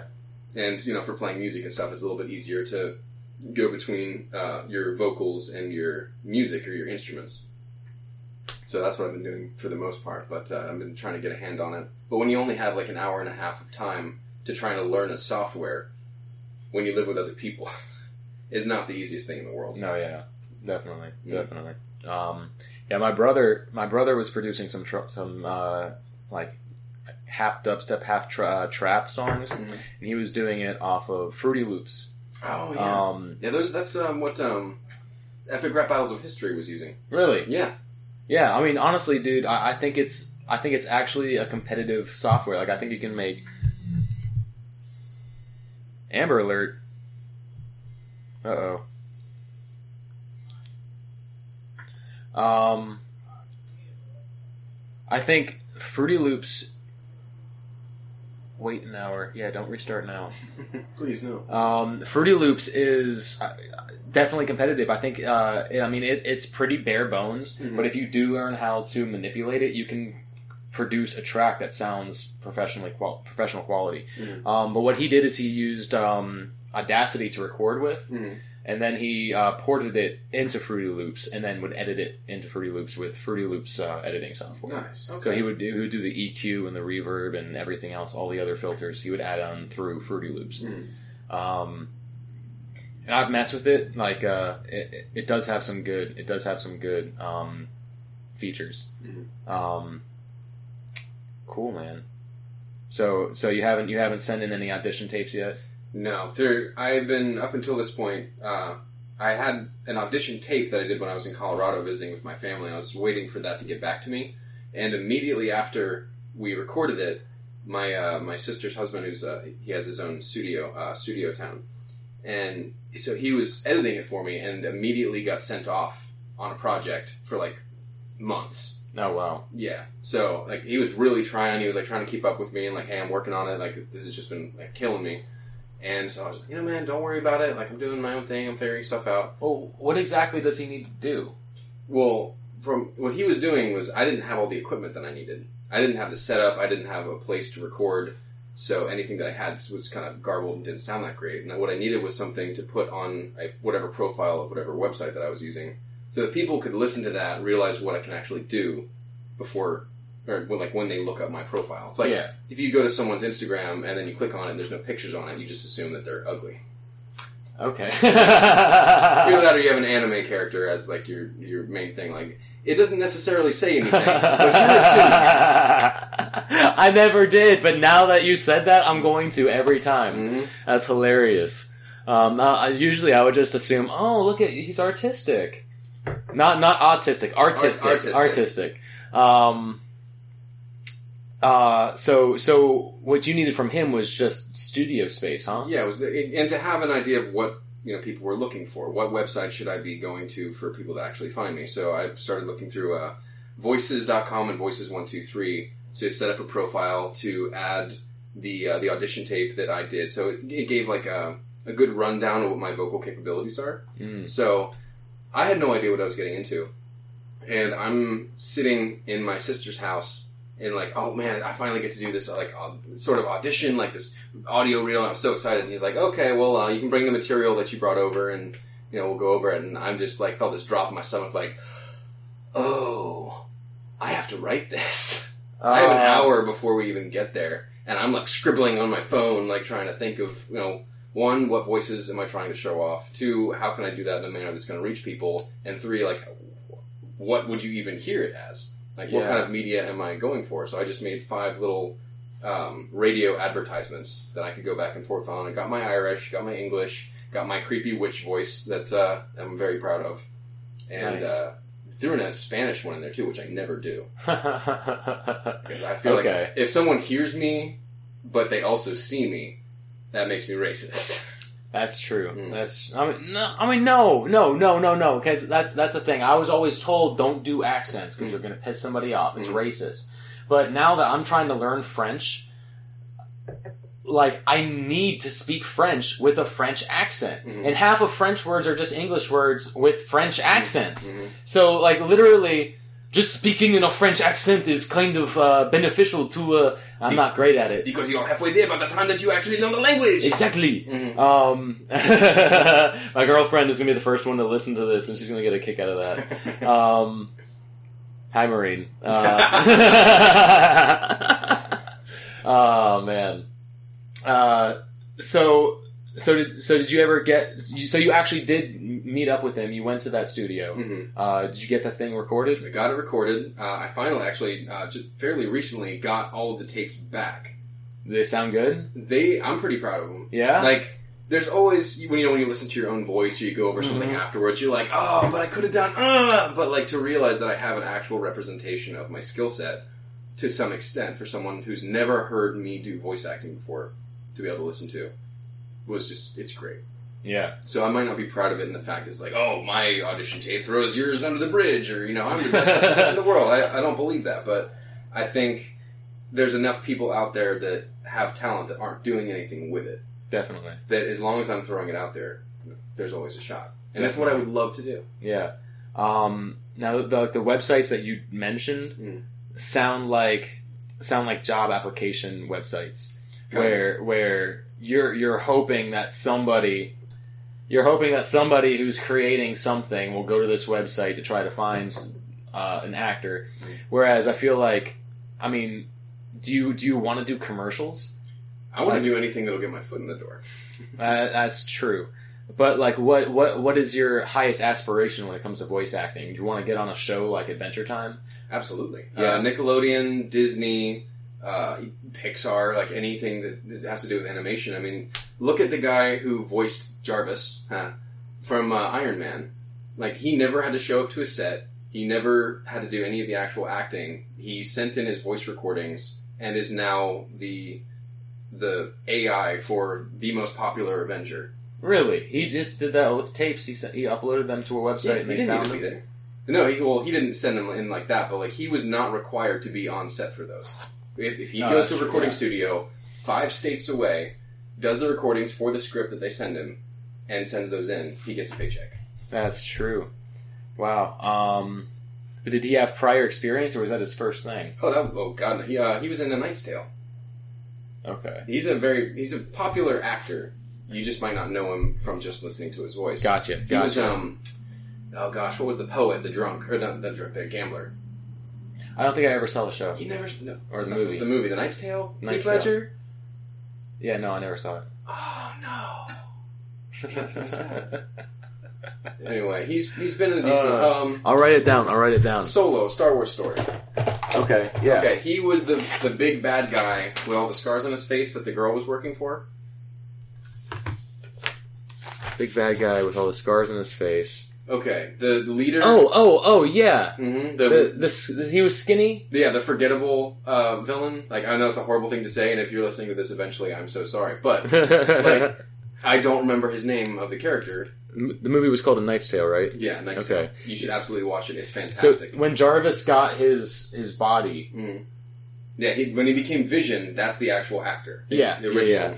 voice. yeah, okay, But, but for what four or five Marvel movies, he was not even. He didn't even need to be on set, yeah. and he was collecting a paycheck from one of the highest grossing movie markets in the world. But he wasn't getting paid like like like Stark was, No, like Robert Downey. No, oh, absolutely not. But to to have that kind of freedom and to for your voice to be the thing that is able to go into any medium, like your uh, your showmanship is dependent on the artist who draws you, Yeah, but your vocal skills. like, You don't even need to be able to. Well, I mean, you need to be able to act. You need to be able to do some sort of improvisation. But like, as long as you're speaking and you get that feeling across through your words and through the your tonality, like that just sounds like the most fun to me. definitely, definitely. Um, now, like uh, with shows like Adventure Time, they have uh, uh, guest guest um, speakers on all the time. Mm. uh, but they're usually like the voice actors that they have as guests are usually um, friends of the creators of the show, Mhm. um, and I think I think something like that usually comes down to uh, who you know. Mhm. Oh, Um, absolutely. But but like you said, just getting your foot in the door is how you meet the people Mhm. that you'll eventually know when they come up with a show. So yeah, someone sets up an advertisement for a resort. They need someone to do a voiceover for their radio ad. But if they like your work and they know that you're versatile, they might come to you with other stuff. Or Mhm. if they're an agent working for multiple people, like they know someone that is good, can do what they want, and can get it done quick. Yeah. Then that's how you get to know people. Yeah. I feel I feel like there's gotta be a better way than just uploading it to something like voice.com. So the way that it works is at least one of them, I believe it's Voices One Two Three. They'll have ads for specific stuff that it's kind of like a jobs or Indeed, where like there's a list of jobs and you find the ones that you want Yeah. and you put in your application. Well, in this case, you send in an audition. Now the catch, as there always is, is that you're not invited until you pay the subscription. Oh. So- It's- oh Yeah. geez, that's even worse. Yeah, you're paying to be able to get paid. However, so for what I've been doing is getting used to my software to the point where I know in a day I can make the recording. Hey, Hi. Yeah, we're recording. You wanna join in? Sure. Sure. I was just wondering if you um, had Randy. Not yet. Okay. I did just take him out though. What's that? I did just take him out though. Thank you. That's why you looked at me and you're like, I don't have to pee. Yeah. guest appearances. yeah. Hannah May. We'll have another episode with her later. Mm. Um, where were we? Voice, voice one, two, three. Voices, yeah. So, uh, so what I've been doing in the meantime is just getting used to the software so much that it's like playing an instrument. If you're going to get called to play in front of a bunch of people and you don't know what you're doing, you want to be spending hours with your instrument away from people before you bring it to where you're going to be performing. Yeah. So that's about where I'm at right now. But I'm getting to a point where I just need to start doing, and you know, damn to be the consequences. Yeah. Not not talking, but doing. Mhm. Um, yeah. I want to say like you should, like, like um, you could you could literally uh, like there are pilots that come out. Uh, Mhm. What was that? Uh, there was that show that was like much uh, like just like Adventure Time, but it was a little different. It was about the girl on the train, Infinity Train.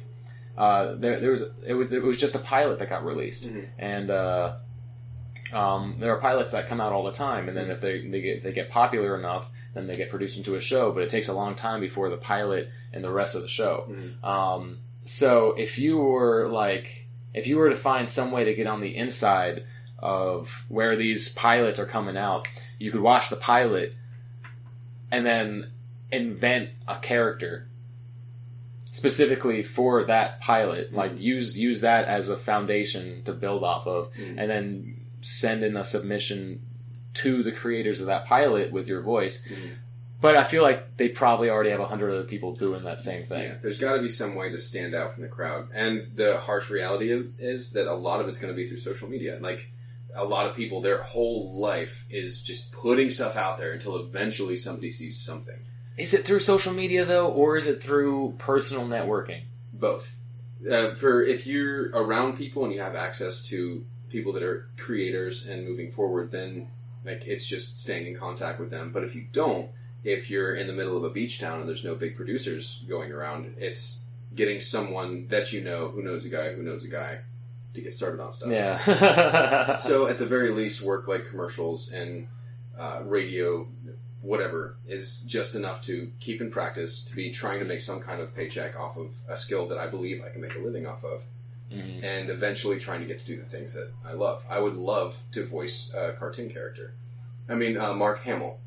Oh my god. In the years that he was not Luke Skywalker, Yeah. he was the he was the Joker, He was the Joker. the Joker, the Joker that we grew up with watching Batman. He was so many other things too. Oh, he was. he was in Time. he was he was literally infinite. He was like every every every notable character, every notable voice that you've heard on a cartoon was probably Mark Hamill. Mhm. It's it's endless. If my if my web browser was working at all, I would have already pulled up a list. But See, I wonder if my internet can help out. Mark Hamill, what is it? IMDb. Mark Hamill, yeah. And then yeah, so how's it going? Hola, Let's go. it's going. Hannah Mae in the building.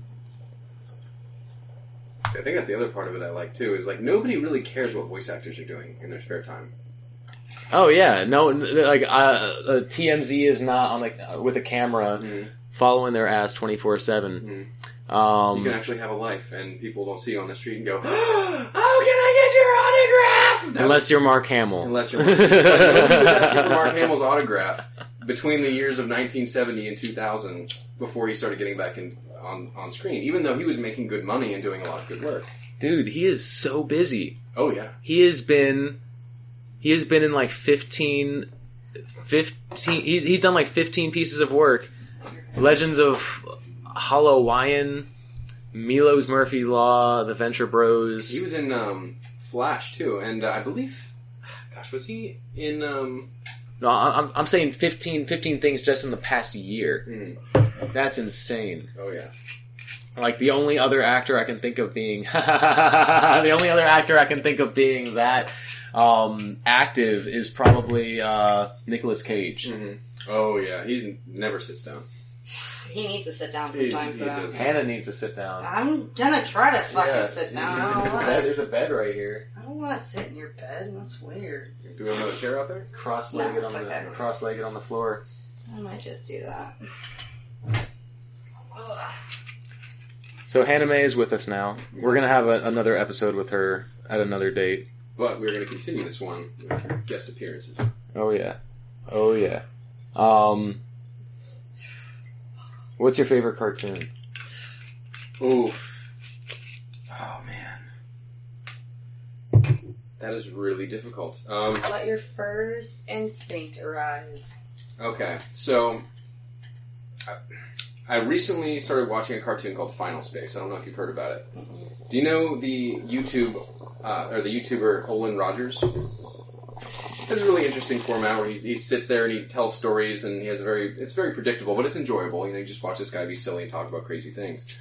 Well, his videos started getting so many views that he was approached by Conan O'Brien to make a cartoon series, and David Tennant ended up voicing one of the characters. No way! I shit you not. Wow. And so, like, you can watch the first episode for free on YouTube, and then you have to pay for the rest. or not, depending on you know what kind of uh, status you have. yeah, but it is brilliant, and it, the character that he plays is exactly the person that you hear and listen to when you watch his videos. Like everything about the way that he talks is completely the same to the character that you know he's talking as in his Olan Rogers videos, and so so his his his his voice acting is him. yeah, he's Wow. being himself. It's part Yeah. of its own personality already. Yeah, Yeah, but Yeah. then yeah, And honestly, that's why a lot of people even consider or hire certain people for the parts Mhm. because they see the little bits in their personality. So it's not like with a lot of characters that any sort of actor or actress has to portray. Mhm. Um, like Angelina Jolie, Tomb Raider. Like Mhm. she already had a badass bitch inside of herself to be able to play that part and so that's why she got that part same with some of the voice acting is they can literally look at you and not look at you they Mhm. hear you through your personality they Mhm. hear you through the way you speak the way you put your emphasis on certain words yada yada so yeah, you're memorable. exactly Harrison Ford, Han Solo, and Indiana Jones are essentially the same person in two different timelines. yes You don't care. You're not thinking. Uh, you're not thinking Han Solo when you watch Indiana Jones. Like it's No. Indiana freaking Yeah. Jones. He's the whip. He's supposed to be a professor. That doesn't make any sense. but that's what gives it that draw too Mhm. and so that's why a lot of these voice actors which actually i have a friend that lives out in colorado Mhm. that is one yeah. and he went into it right after high school Mhm. I You know what he does? Like commercials or c- cartoons? I'm not 100% sure i just knew he went to school for it and he started finding small gigs so it might have been things that weren't actually like turned into giant shows or movies he's not on netflix he's not on youtube it's it's one of Getting those your foot in the door. kind kind of of thing. kind of deals There's a voice acting school. No, no, no. It's just like an audio engineering oh, technology, Oh, okay, okay, TV okay, production great, type of yeah. school, and that was one of his niches. That's one of his classes that he, he did the best in, and he said it was like one of the most fun things he's ever done. Yeah, yeah. So I'm, su- I'm sure go, working in that kind of s- schooling gets you gives you the opportunity. that's what I'm saying is that I'm pretty sure he's been like side parts of some big Yeah. movies. He's literally had like one or two lines of Mhm. kind of deal. But that's how you get your foot in the door. And for any of us, even musicians, actors, voice actors, like you have to literally just be around the right people to be able to absorb your personality, see what sort of like artistic flow you have, and boom, Mhm. that's And- how the connections. Yeah, you get noticed from being yourself or doing things a certain way. Exactly. It comes to mind actually. I don't. Really strange movie. Have you ever seen the movie um, Being John Malkovich? wait, wait, wait, wait, wait. Who's in that? Well, John Malkovich. John. Malkovich. It's, it's a very interesting, uh, odd movie. But there's this one scene where he's just walking down the street, and this one guy just drives on a on. Or this guy's in a truck, and his buddy's like, "John Malkovich, you suck!" and throws a can and hits him in the head. yeah. So- That was improv. The guy was just Really? Supposed, yeah, the guy was supposed to like throw the can at him. It was just supposed to be like, a, oh, you know, woe is me kind of moment. But because he went out of his way to yell, "John Malkovich, you suck!" and throw it, they kept it in the movie, and he boosted the amount of money that he made from like two hundred to five hundred because he's Wow. now. Yeah. wow. Some director was like, "That is genius." That's fucking gold, right? Right. That's insane. Like Mhm. spontaneity and just having the right. No, it's no spontaneity is one of the biggest things in the world. That's why Joe Rogan is so big. Is because he doesn't edit or filter anything. He's he's one hundred percent real, one hundred percent of the time. Um, there are all these TV shows now that are getting hugely popular, like uh, Always Sunny in Philadelphia and Brooklyn Nine Nine. I love Brooklyn, Always yeah, Sunny. those those are completely Because improv. I, because every time I'm like, they can't be writing this shit. Mm. yeah, Every time, I didn't know that was improv. yeah, yeah. So they come up with a Wow. basic premise, and all the Yeah, there's characters like a- learn the premise, and then they just they, They, just. throw their lines how they feel like to throw them. Wow. Because yeah, you're not a script; you're the character. I didn't That's why realize they're that. always fresh. Mm. That's why they're always like new. They, It's you never. so good every time, and then like half the time I watch that, and I'm probably stony or I'm probably drunk or something like in the mix of between, and it's just like mind blowing, fantastic. and it's never out of character. Eh, Thank you. Yes. And that's the best part. Like, you ever watch a movie or a TV series and somebody does something, and you're like, it's like no having a friend, Yeah. and then someone saying, "Oh, well, uh, such and such goody two shoes decided to go try heroin and ended up killing a guy," and you're like, "Wait a second, no. Like- I know this person." Like maybe it's not even someone you hang out with, but you're around them enough to be like, I'm pretty sure they don't do drugs. yeah. So to go straight from like I'm pretty sure you don't do drugs to you they did heroin and killed a guy. It's like that's what That's they do not. some That's not main even the thing you do when you're on heroin. Exactly. it's the opposite of what you do on heroin. All right, But you we're see getting a some- little sidetracked. But you see people on TV shows and a character is scripted to do something that is just convenient for a plot, Yeah, yeah. as opposed to Brooklyn Nine Nine, which is them just That's being the what I was getting back to saying. Like with people that get hired for certain gigs, Mm. it's simply because their personality, their already natural character, Mm. fits for it. So it's not like trying to hire somebody to act completely out of their character. Mhm. and you can't. it you- makes it feel like that the good movies, the ones like the biggest awards and the biggest praising and the most whatever you call it, the the showbox theater, how much money they make. Sorry, I'm not a big movie nerd, but um, when they get the best feedback and they make the most money out of that first and second week, it's because the characters that they hired for that were meant to be in those roles. yeah. See, that's for me personally. That's the biggest difference between a good actor and a great actor. Is a good actor has a single part that they are so good at. Like you hire that guy. You need a creepy serial killer. Like, uh, was it Anthony Hopkins who played um, Odin in Thor?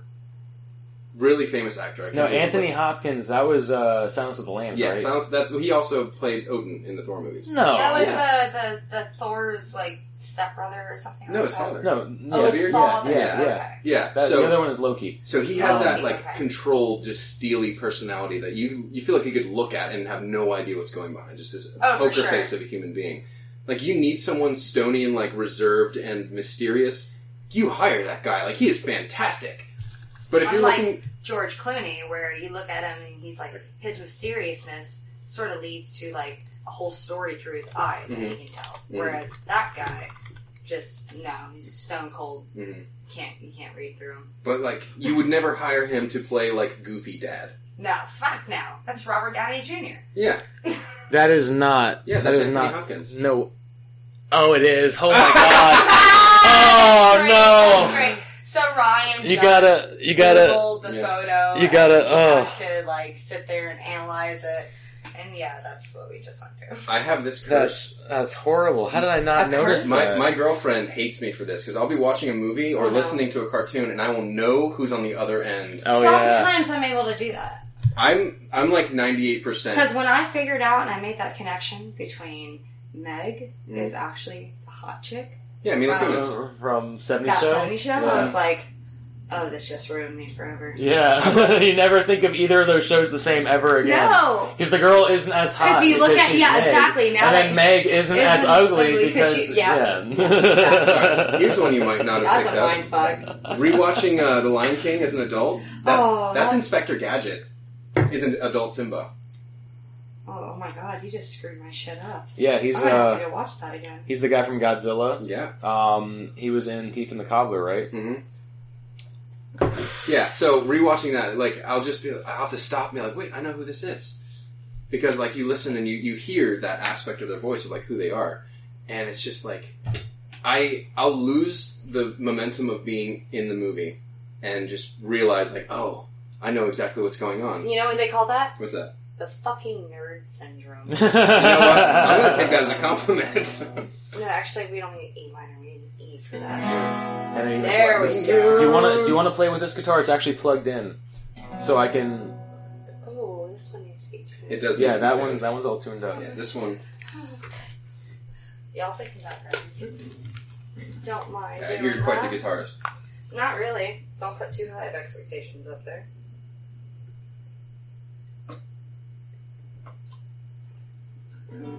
Oh, the worst one. Uh, Ron Perlman. I can pick that guy's voice out of anything. You you uh, you've seen Hellboy, right? You know the the big guy who plays Hellboy. He's got like the, the big jaw and he's got that deep like gnarly voice. Yeah, First episode of watching uh, Thousand Ways to Die. Ron Perlman can't unhear it. Anytime that he does, okay, he's in Sons of Anarchy, right? Yep. Yeah, yeah, yeah. But you like it comes to a point where you you just stop enjoying certain things because you just you can't unhear what's going on. We were recently watching one of the Netflix cartoons that just came out. I think it was The Dragon Prince. and there's I was watching that. Yeah. Yes. so the uh, the dark or the moon elf girl. Yep. is- yeah. So she's doing a Scottish accent, but almost none of the other people in her family are.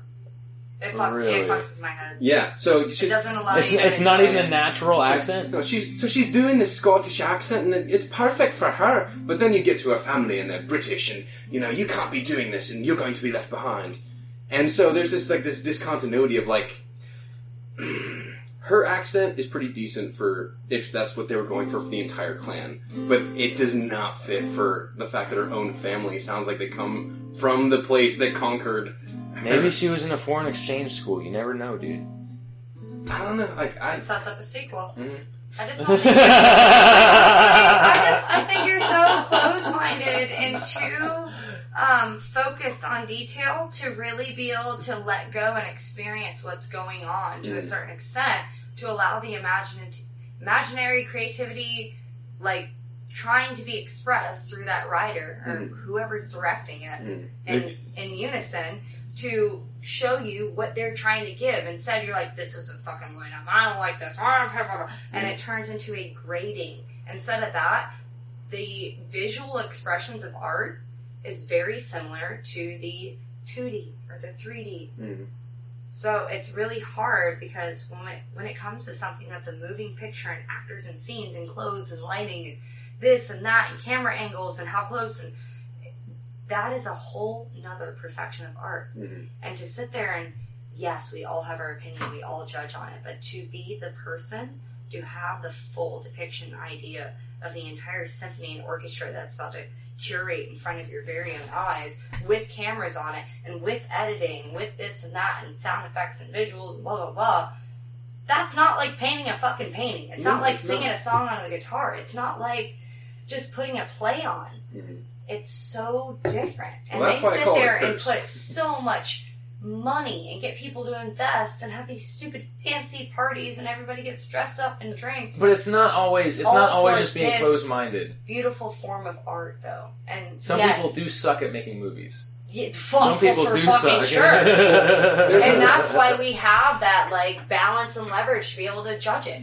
Well, there's the thing is, the reason I call it a curse is because I, it takes me out of a certain ability to appreciate the amount of work that goes into something. I still think that the animation in that is really incredible and the different art style that they use. If you pay attention, you can see the frame by frame change as they're going through, which means every single frame of that is someone else's hour spent in front of Yeah. a computer making it the way that they wanted it Yeah, to. no, no, you're you're right. It, it can be closed-minded, but you're also right. It is it, it is a curse Mm-hmm. because we we do have the right to judge. Yes, Um, that's um, what gives us the, the difference. But people. yeah, and if we but but if we do turn off that judgment, if we do turn off that part of us that analyzes every aspect of a movie, they become so much more enjoyable. And that's why Sharknado is so popular. And that's why watching shitty B movies that are honestly terrible movies from an so analytical terrible, you're I mean, looking like if you're like sitting there, like like for instance, I I waited very long in my life, Mm.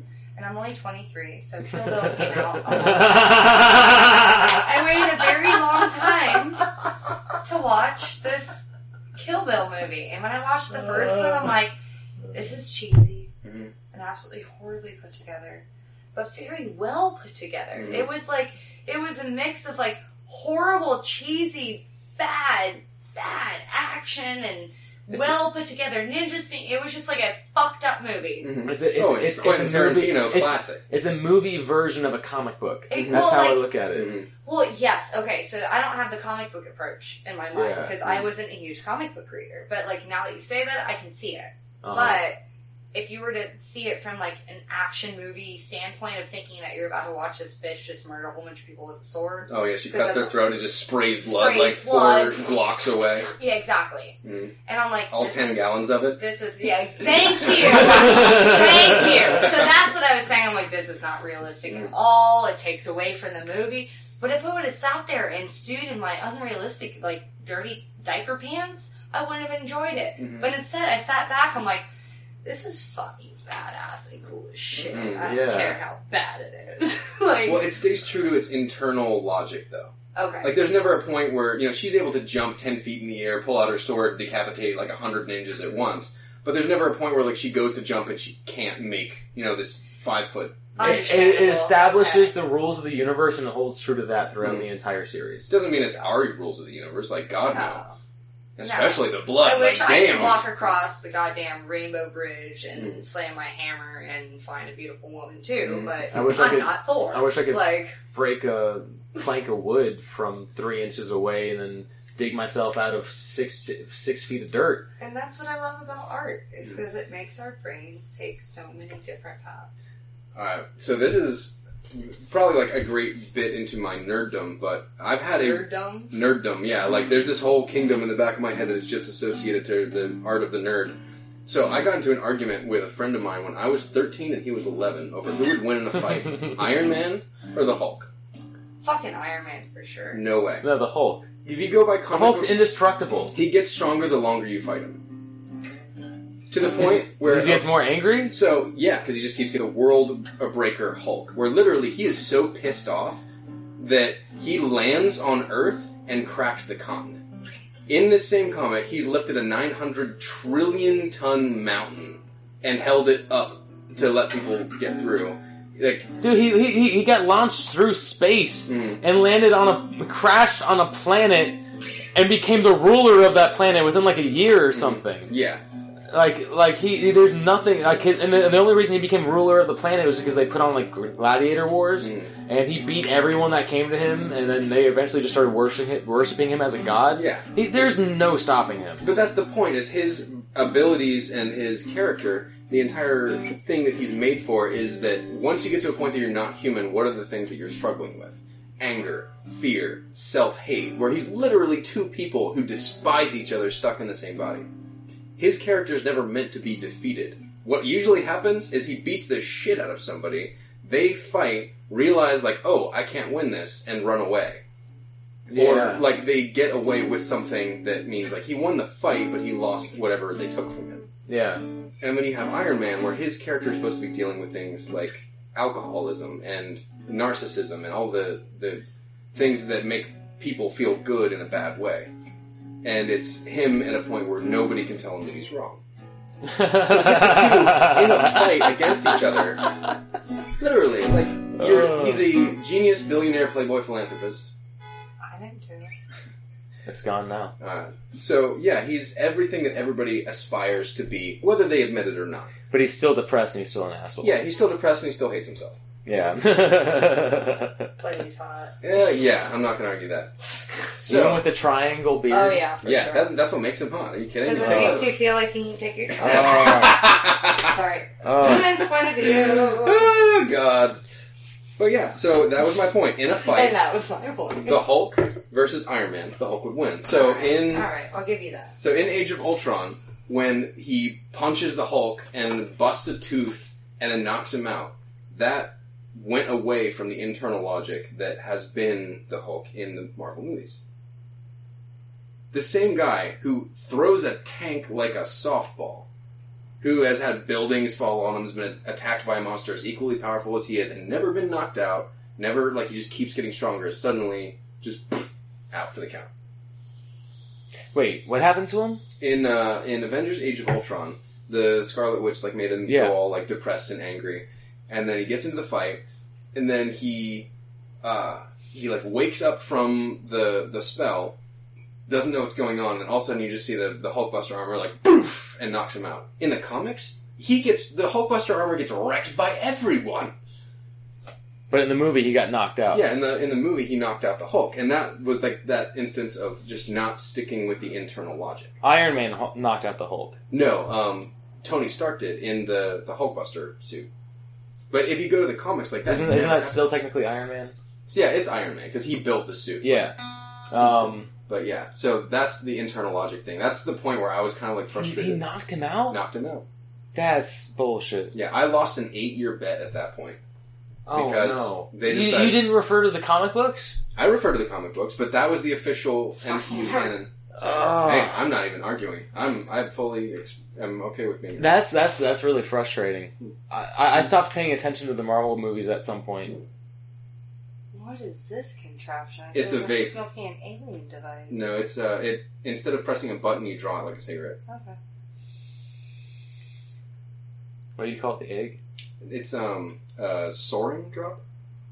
So I like it. Like I stopped smoking cigars Yeah. just entirely. I felt like it was just something that was becoming too constant with me, and I just started doing this instead. And I get like the sensation of smoking. You mind if I try it? Yeah, go for it. But that's more like smoking a cigar, not a cigarette. Yeah, But it the draws. Juul is like smoking a cigarette. Yeah, he was smoking the uh, the, the, the cherry cloves. Oh god. No, Oh. not ch- oh god, not cherry. Were they uh, not cherry? Uh, Bali Hai.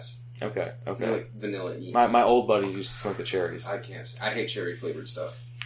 Me too. It's like cough medicine. It's Exactly. horrible. It reminds me of like being forced to take cherry medicine and grape. No way. Thank you. Watermelon, orange, lemon. Mhm. All right. Lime. And look, Okay. Paul's vitamin C. Wait, like, watermelon's the worst. Watermelon candy never tastes Fuck like you. watermelon. I like watermelon. I, I don't, don't care. I don't think it tastes like watermelon. I just like the way that it I like tastes. the way you taste. It doesn't taste like watermelon. It's like grape. alright. Doesn't taste like grapes. I still See, don't like it. see, see, my I'm problem is I love watermelon. It's my favorite fruit in the world. So anything that calls itself watermelon and doesn't live up to the hype, I, I, I immediately hate. Well, I'm sorry. you should be. Fix watermelons. I don't know what to tell you. Oh man. I don't know. Well, anything lemon flavored, like I would rather eat lemon lemon flavored candy than an actual lemon. Like, Yeah, that me- stuff's disgusting. yeah. Ah, I'd way rather have an actual lemon. I'll eat lemons all day. When I was working at the Oh. garlic, I had to have fresh breath because I was going out and like talking to the customers and stuff. Um, I but used to do smoked, that. but I smoked cigarettes twenty four seven. So I'd have to come back inside and have to go out and talk to customers. So I'd, I'd immediately grab a lemon wedge because there's always lemon wedges in every drink station. Grab a lemon wedge, eat it real quick, and then I'd be good to go. Immediately makes your uh, breath lemony fresh. Um, Ah, these are loose Mhm. strings. They are. I like the uh, the thinner gauge. I know. Makes it play a little softer, but it has its qualities. So I stopped paying attention to Marvel movies. Basically, was was uh, Avengers two Age of Ultron? Yes, there was the original Avengers, and that was against Loki. Yeah, Avengers two was Age of Ultron, and then three or three part one was Thanos, which was three part one. Why not just do three and four? because it's Infinity War, but it had to be broken into two movies where like they have to lose so that they can win. Uh, But the character development. see, that's why I stopped watching Marvel movies. Right, it's overcomplicated. It's it's childish, but it's a point where me, as an adult, I can sit there and just go back to my ten year old mind and be like, "Oh, superheroes!" Yeah, yeah. Well, I mean, like, I felt like Iron Man 1 was amazing. Even Iron Man 2 was really good. And then at some point, it all just gets old. And it's not novel anymore. I never got old for me. Uh, well, maybe I'm, maybe I'm unique in that sense. Um, Yeah, I, you're you know, just very unique. You're I- so special, Ryan. Thanks. Um, I really liked though the one the one movie I did see, which I was super excited before, super excited for, way before it came out, and was just as hyped to see it, and it totally lived up to the hype. Was uh, Doctor Strange? Yes. Oh, I did. Benedict love- Cumberbatch. Yes. It was amazing. I, I've been a Benedict Cumberbatch fan. Benedict Cumberbach or Bach? Batch. Batch. Benedict Cumberbatch. Batch. It's not. It's not spelled. It's not pronounced like Bach. No, there was a um, there was actually a thing on Tumblr which is like they were gonna call trying to figure out what to call his fandom, which would be the Cumberbatches or the Cumber Bitches. all right, all right. So, so cucumber, cucumber, cucumber batch. Um, uh, Legal birthday. all right. um, no, I've been a fan of his for a long time. I feel like the only thing, I, the farthest back I can remember is um, uh, Sherlock Holmes, but I feel like there was something even before that. Uh, Tinker Tailor Soldier Spy would have been one of his origin, uh, one of his older ones. Uh, Imitation Game, the World War II one where they first designed the computer. Yeah, Uh, Doctor Strange. Obviously, Sherlock is like what everybody knows him for, but he's been in a lot of stuff. He's really talented, but he's he falls into the good actor ca- category where he plays one specific character really well. You're not going to find someone that has that like, cold heart. yeah, that's true. What, well what about Smaug the Dragon though? Because he was the voice actor for that. He was, but he was the voice actor. And again, he's playing someone like powerful who you d- can't really read and plays this like overarching. You can't understand what I'm really trying to do here. Yeah, vibe. yeah. Do you think? Do you think he's? Do you think he's autistic? I don't know. I haven't. He's if he, he is that good actor character, and he's playing the same character in Maybe every not role. autistic, but has a uh, little small Personality case- disorder. No, a small case of uh, um, what is it called? like Asperger's or sort of like on the spectrum. Thank you, Wouldn't, Asperger's. wouldn't that still be a personality disorder? It could can be considered as a personality disorder. It's more just being like gifted on the spectrum in a small small case of autism. But yeah, yeah, it's like you're really focused on one particular thing. Yeah. yeah. But like seeing Some him in- people Well, have it. like- Some people have it very severely, and some people have it in a very mild manner. Mhm. Well, because what I was thinking of is Sherlock Holmes was literally known for being like in that show. Mhm. Uh, I don't not not necessarily in the books, but in the show, he was definitely diagnosed with some sort of personality disorder. Yeah, well, And like he's- narcissism and uh, having a, he was very good at one thing, which is what he tends to play. Um, Khan in Star Trek. Yeah. that was the other one. That too. But that too. Like you take away the humanity of Sherlock and his attachment to people, you get Khan.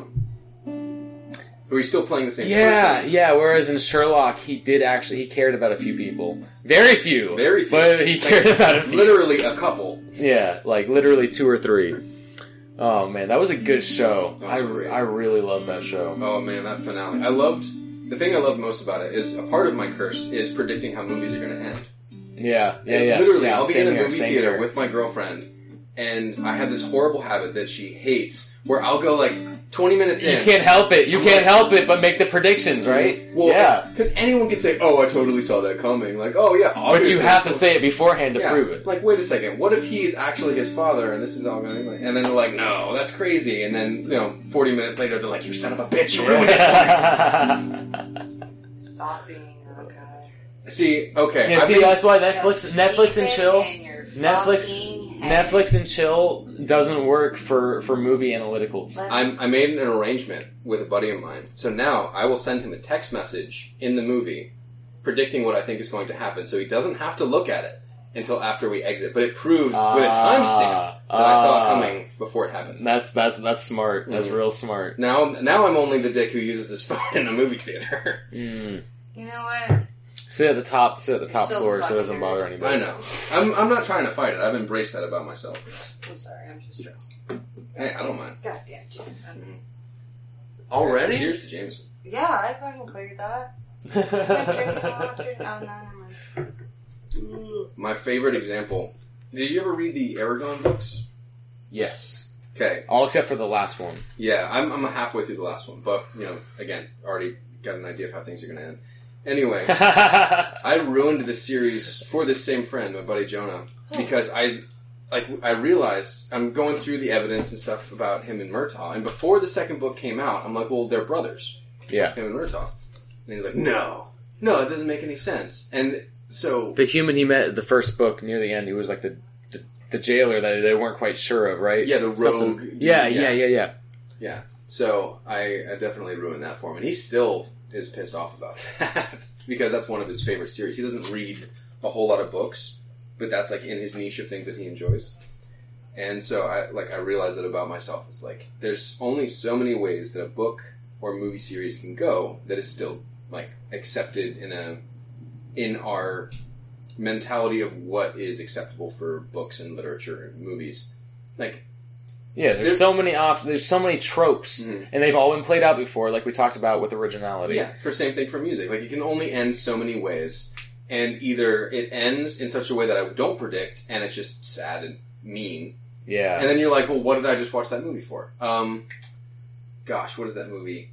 Super, with um, the guy from The Office. yeah, Dwight. Oh, I, I barely remember but I remember thinking that that was an amazing movie. Yeah, by all standards, it's an awful movie, but it's for me. But it's like it's like one of those '80s. It's one of those '80s campy films where it's like it's it's corny if you analyze every bit of it, Mhm. but if you forget about the bullshit, it's an amazing movie. yeah, it's a dude trying to be a superhero by beating the shit out of people with a monkey wrench.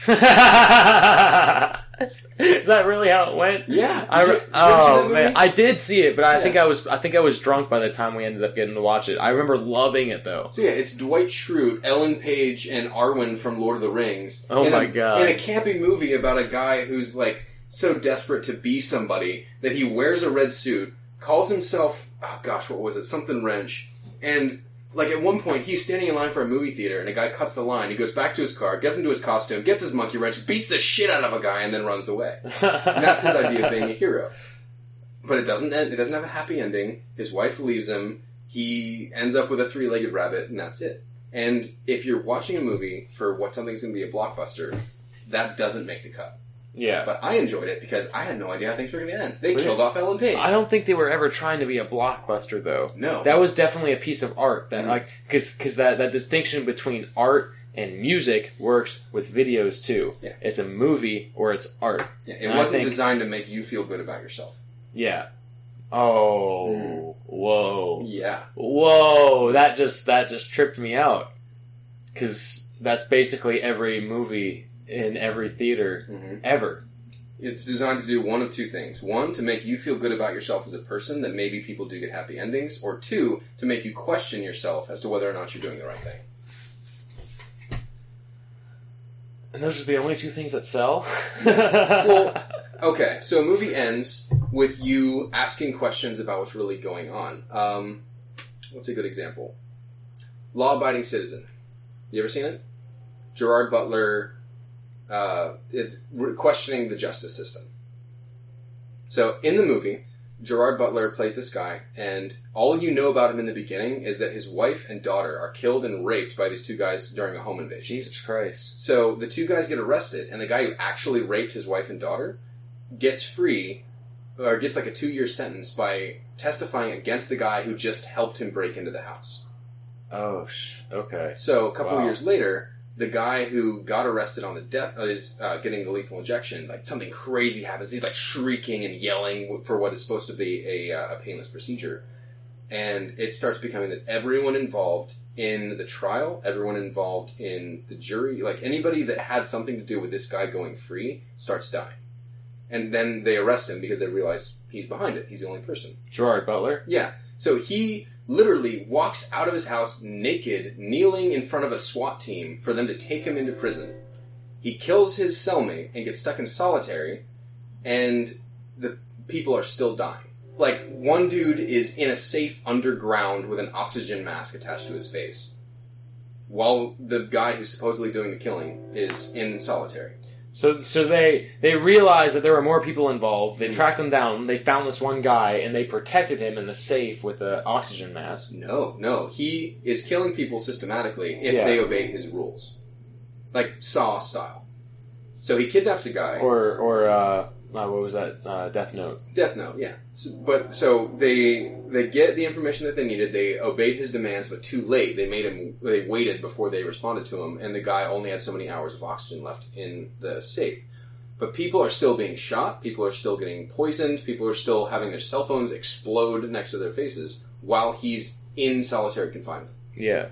And the whole point of the movie is to like question where right is. Is he in the right for killing people that uh, were responsible for his wife's and children? Gerard Butler definitely did it. Yeah. Oh, yeah. It ends with like he had dug a hole to his sol- to this one specific solitaire cell that had an like a secret exit in it from some like prohibition era thing. He built a way for himself to escape and purposely killed his cellmate to get into that cell so that he could continue the murders. So he he either knew that he was getting arrested, or he planned his own arrest. He planned his own arrest. Oh my god. It's a fantastic movie. I Wow. totally recommend watching it. That's that. Okay, so that's that's purely a psychological thriller. But yeah, it ends with him dying in his own trap. Oh. Well, you just ruined the movie. I did, and I'm sorry. But this is where my point ends. It doesn't end with a happy ending. It's Yeah. not he, Yeah. you know, gets revenge and everything's okay. You don't walk away from that movie thinking like, "Oh man, I'm so glad I watched that." You walk away from that with your soul hurting, like, "Oh my god, like that's terrible." Like, what is our justice system doing? And Oh, it's doing terrible things, man. it is, but you like people know it's doing terrible things, quote unquote. But, But do they know the depths of it? yeah, Well, do they think about it? Do they question it? well, now, not necessarily in the past. I mean, sometimes in the past there were a few circumstances that came up, but uh, Joe Rogan actually did a podcast just recently with this guy Nick Yarris, Mm. who was on death row for something like thirty years. Mm. um, and was he was on death row for a crime that he didn't even commit. But he made some mistakes along the way. There were some confusions uh, between his hearing and when he was arrested. And long story short, he got he got convicted Mhm. um, for for rape and murder of this woman Mhm. who he had never even met. Mhm. And he he, he dealt with it knowing that he didn't commit the murder and then like he started bettering himself by reading books he didn't even know how to read by the time he went into prison but in prison he learned how to read and he started reading books and then he learned what dna was because when he, were- he when, when he was arrested there was no such thing as dna Mhm. they, they didn't really they didn't really know that there was dna testing Mhm. um, so he started trying to figure out how he could clear his name by finding some of the evidence and doing DNA testing on it. Um, and then all of a sudden, his DNA evidence disappeared or was destroyed in the middle of transportation to the testing facility. Mhm. So there was obviously some sort of um, tomfoolery there. Mhm. Uh, it was very powerful podcast. Mhm. Like there was, it was probably like uh, like two hours long. Uh, he he was only like, really talking about his own story in prison for about an hour, Mhm. and I was listening to it on the way back um, to the airport while I was in France. Um, I was crying for uh, like a- almost all of it Mhm. because the the the, sh- the shit that he went through and that he had to deal with um, is almost unimaginary. Mhm. The, the the kind of inhumane ways that that the, the that our justice system treated him in, Mhm. but to see how that see how he took that abuse and that trauma and he transformed it into a diamond rather than a piece of shit Mhm. Was beautiful. Mhm. The fact that he took the worst of circumstances, the liter the absolute worst conditions that a human being could possibly experience, Mhm. and he came through as as a good-hearted, absolute, uh, honorable, honest, good-hearted human being. Mhm. That was the most inspiring thing I've ever seen in my life. All right. So that is actually a great example of of what media is today. In that same story could go one of two ways. Either it ends with him getting exonerated and the person that he became is better than the person he would have been if he'd never been arrested. That Yeah. feel good ending. Yeah. Or the movie could have ended with him finding out that he has a chance at redemption, that he can prove that he wasn't the person that they think he is. But not getting it. Yeah, but the evidence being destroyed Yeah. either we when we pay money to see a movie, we want to either walk away feeling like I'm a good person and this is what good people do and relating to the people in those situations, or leaving the theater thinking like what am what could I be doing? Yeah. So um, yeah. Yeah. God. Questioning yourself. Gattaca. Did you ever see that movie Oh, oh, oh, oh, oh. The with one. the, with the DNA and your your um, yeah, yeah, yeah. treated The- the, differently uh, depending yeah, on uh, your design, genes? designer babies, right? Yeah. So ever, ever, all the all the new babies are are are getting their DNA edited so that they're the most optimal form of that human being that they could possibly be. exactly. But this one guy who got fake fake blood samples and fake uh, thumbprints Mhm. so that he could fool his way into being an optimal human being when he really wasn't. Yeah. So that was a, a really good balance between the two because he got the dream that he wanted by sticking to his dream, by sticking to everything that he said he was going to do, by working himself to the bone. Like, damn, dude, this guy faked his entire life to be what he said he was going to be. But also having the like bittersweet knowledge that he's not going to live to the extent that people think he's going to. But wasn't he? I mean, he was performing. I mean, he got the job because he was an advanced human being, and he was performing the job to the fullest extent, right? Wasn't he? But during the movie, he was faking, or he like they were testing his heart rate because in the movie he has a heart condition, which is what would have excluded him from the job, and he actually had to have his counterpart, the the guy in the wheelchair who was actually like genetically perfect, to do stress tests, and he used his heartbeat to uh, as his own to prove to people that he didn't have the heart condition that he had. During the actual testing, he took the, the cuff off prematurely because he was starting to have an arrhythmia. oh wow! And it ends with him going to space, but it doesn't end with him coming back. Interesting. Yeah, I remember watching the movie, but I don't remember how it ends. It ends with I mean, I'm I'm just the movie spoiler. Like I'm Yeah. the guy who's Go- going to go ruin right this for you. I mean, dude, all these movies are already out. Everything that we've talked about has been out for over a year, Yeah. so there's no point in worrying about spoilers. So the guy with the perfect genetics uh, once he gets to space, once he accomplishes the goal that he has made his entire life out to being, the guy gives gives him enough blood samples, urine samples, hair samples, everything that he's going to need to live out the rest of his life, and then kills himself. Oh, really? Yeah. Oh, that's so. Oh, Jesus Christ. So with a note that's basically saying like you earned the right to be who Mhm. they think I should have been. So he's so he killed himself knowing that he's going to be living on vicariously through this guy. Exactly. Everything Wow. that people said he was going to be, he knows this guy is going to live out. This sub, this technically Sub- subhuman. subhuman. Yeah. Wow, hmm Jesus Christ. So that was like the perfect balance of like happy ending, like he did what he said he was going to do, but you know he's not going to be the person that he's claiming to be. He is going to die prematurely. He has a heart condition. They've proved that his heart is going to give out. But he got what he was going for. How did I not finish that movie? It's it's a, it's a it's a weird I probably fell asleep. I probably fell asleep honestly because I, I I don't I don't ever get up and walk away in the middle of a movie. Yeah. I, I, I fall asleep. If that's the only thing that happens, I fall asleep. Oh, dude, if, I if I paid ten dollars to go watch a movie, I'm just I took a ten dollar nap. Like I'm not walking out. Are you yeah, kidding me? yeah, yeah. Like those are some comfy ass chairs. I'll just Dude, most of them are like better than airport chairs, man. oh, you can press a button an and lean chair? all the way back. Mhm. Jesus Christ. Some of them you can even lift up the armrest and cuddle with the person next to you. That's amazing. Ooh, okay.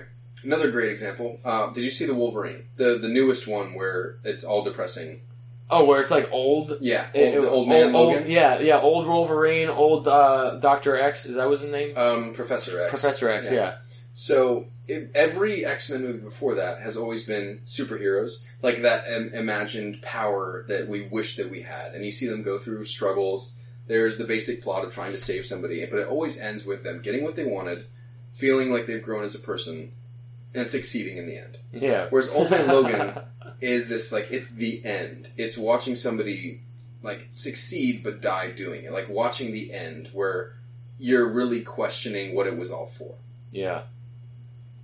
And like that's what we want when we go to a movie. We want to experience something that we're afraid to go out and do as a person because this is our one chance. We don't get you know quick saves. We don't get a second chance. We don't get to redo anything. So we're too afraid to try things for the first time. Yeah. This isn't Legend of Zelda. So, but yeah, so to go to a movie where you're you end the movie thinking, "Wow, that like that was just awful. They didn't succeed, and I'm not questioning anything." There, there's there's only so many movies that fit within the spectrum of I enjoyed that and I related to it, or I understand what happened and I need to change something. So if you take the context of the story and you watch it understanding which end of the spectrum that you're landing in, you can usually predict how it's going to end. And I am thrilled and just like overjoyed when I finish a movie and I had no idea what was coming. Yeah. Yeah. One hundred percent. All right. Well, we're going to go ahead and end things right there. Sorry for the quick and sudden cutout. There was actually, I believe, like another 30 or 45 minutes to this podcast, but unfortunately, one of my microphones cut out. So all I had was the backup. Um, and the backup quality was a lot. I'm sorry, the backup is what cut out. And the backup quality was a lot better than the actual quality because I had the instruments plugged into the sound box, the audio interface box for uh, too long without turning off. Like I said, there's stuff that you learn along the way, and one of the things that you learn is don't leave the guitar plugged in and on full volume while you're trying to record voices because then there's just going to be all buzzing and high pitched noises the whole time, which is not fun for anyone to hear. Uh, anyway, if you guys made it to this point, two hours in, oh my god, you have no life. well, what does that say about me, the person who recorded it?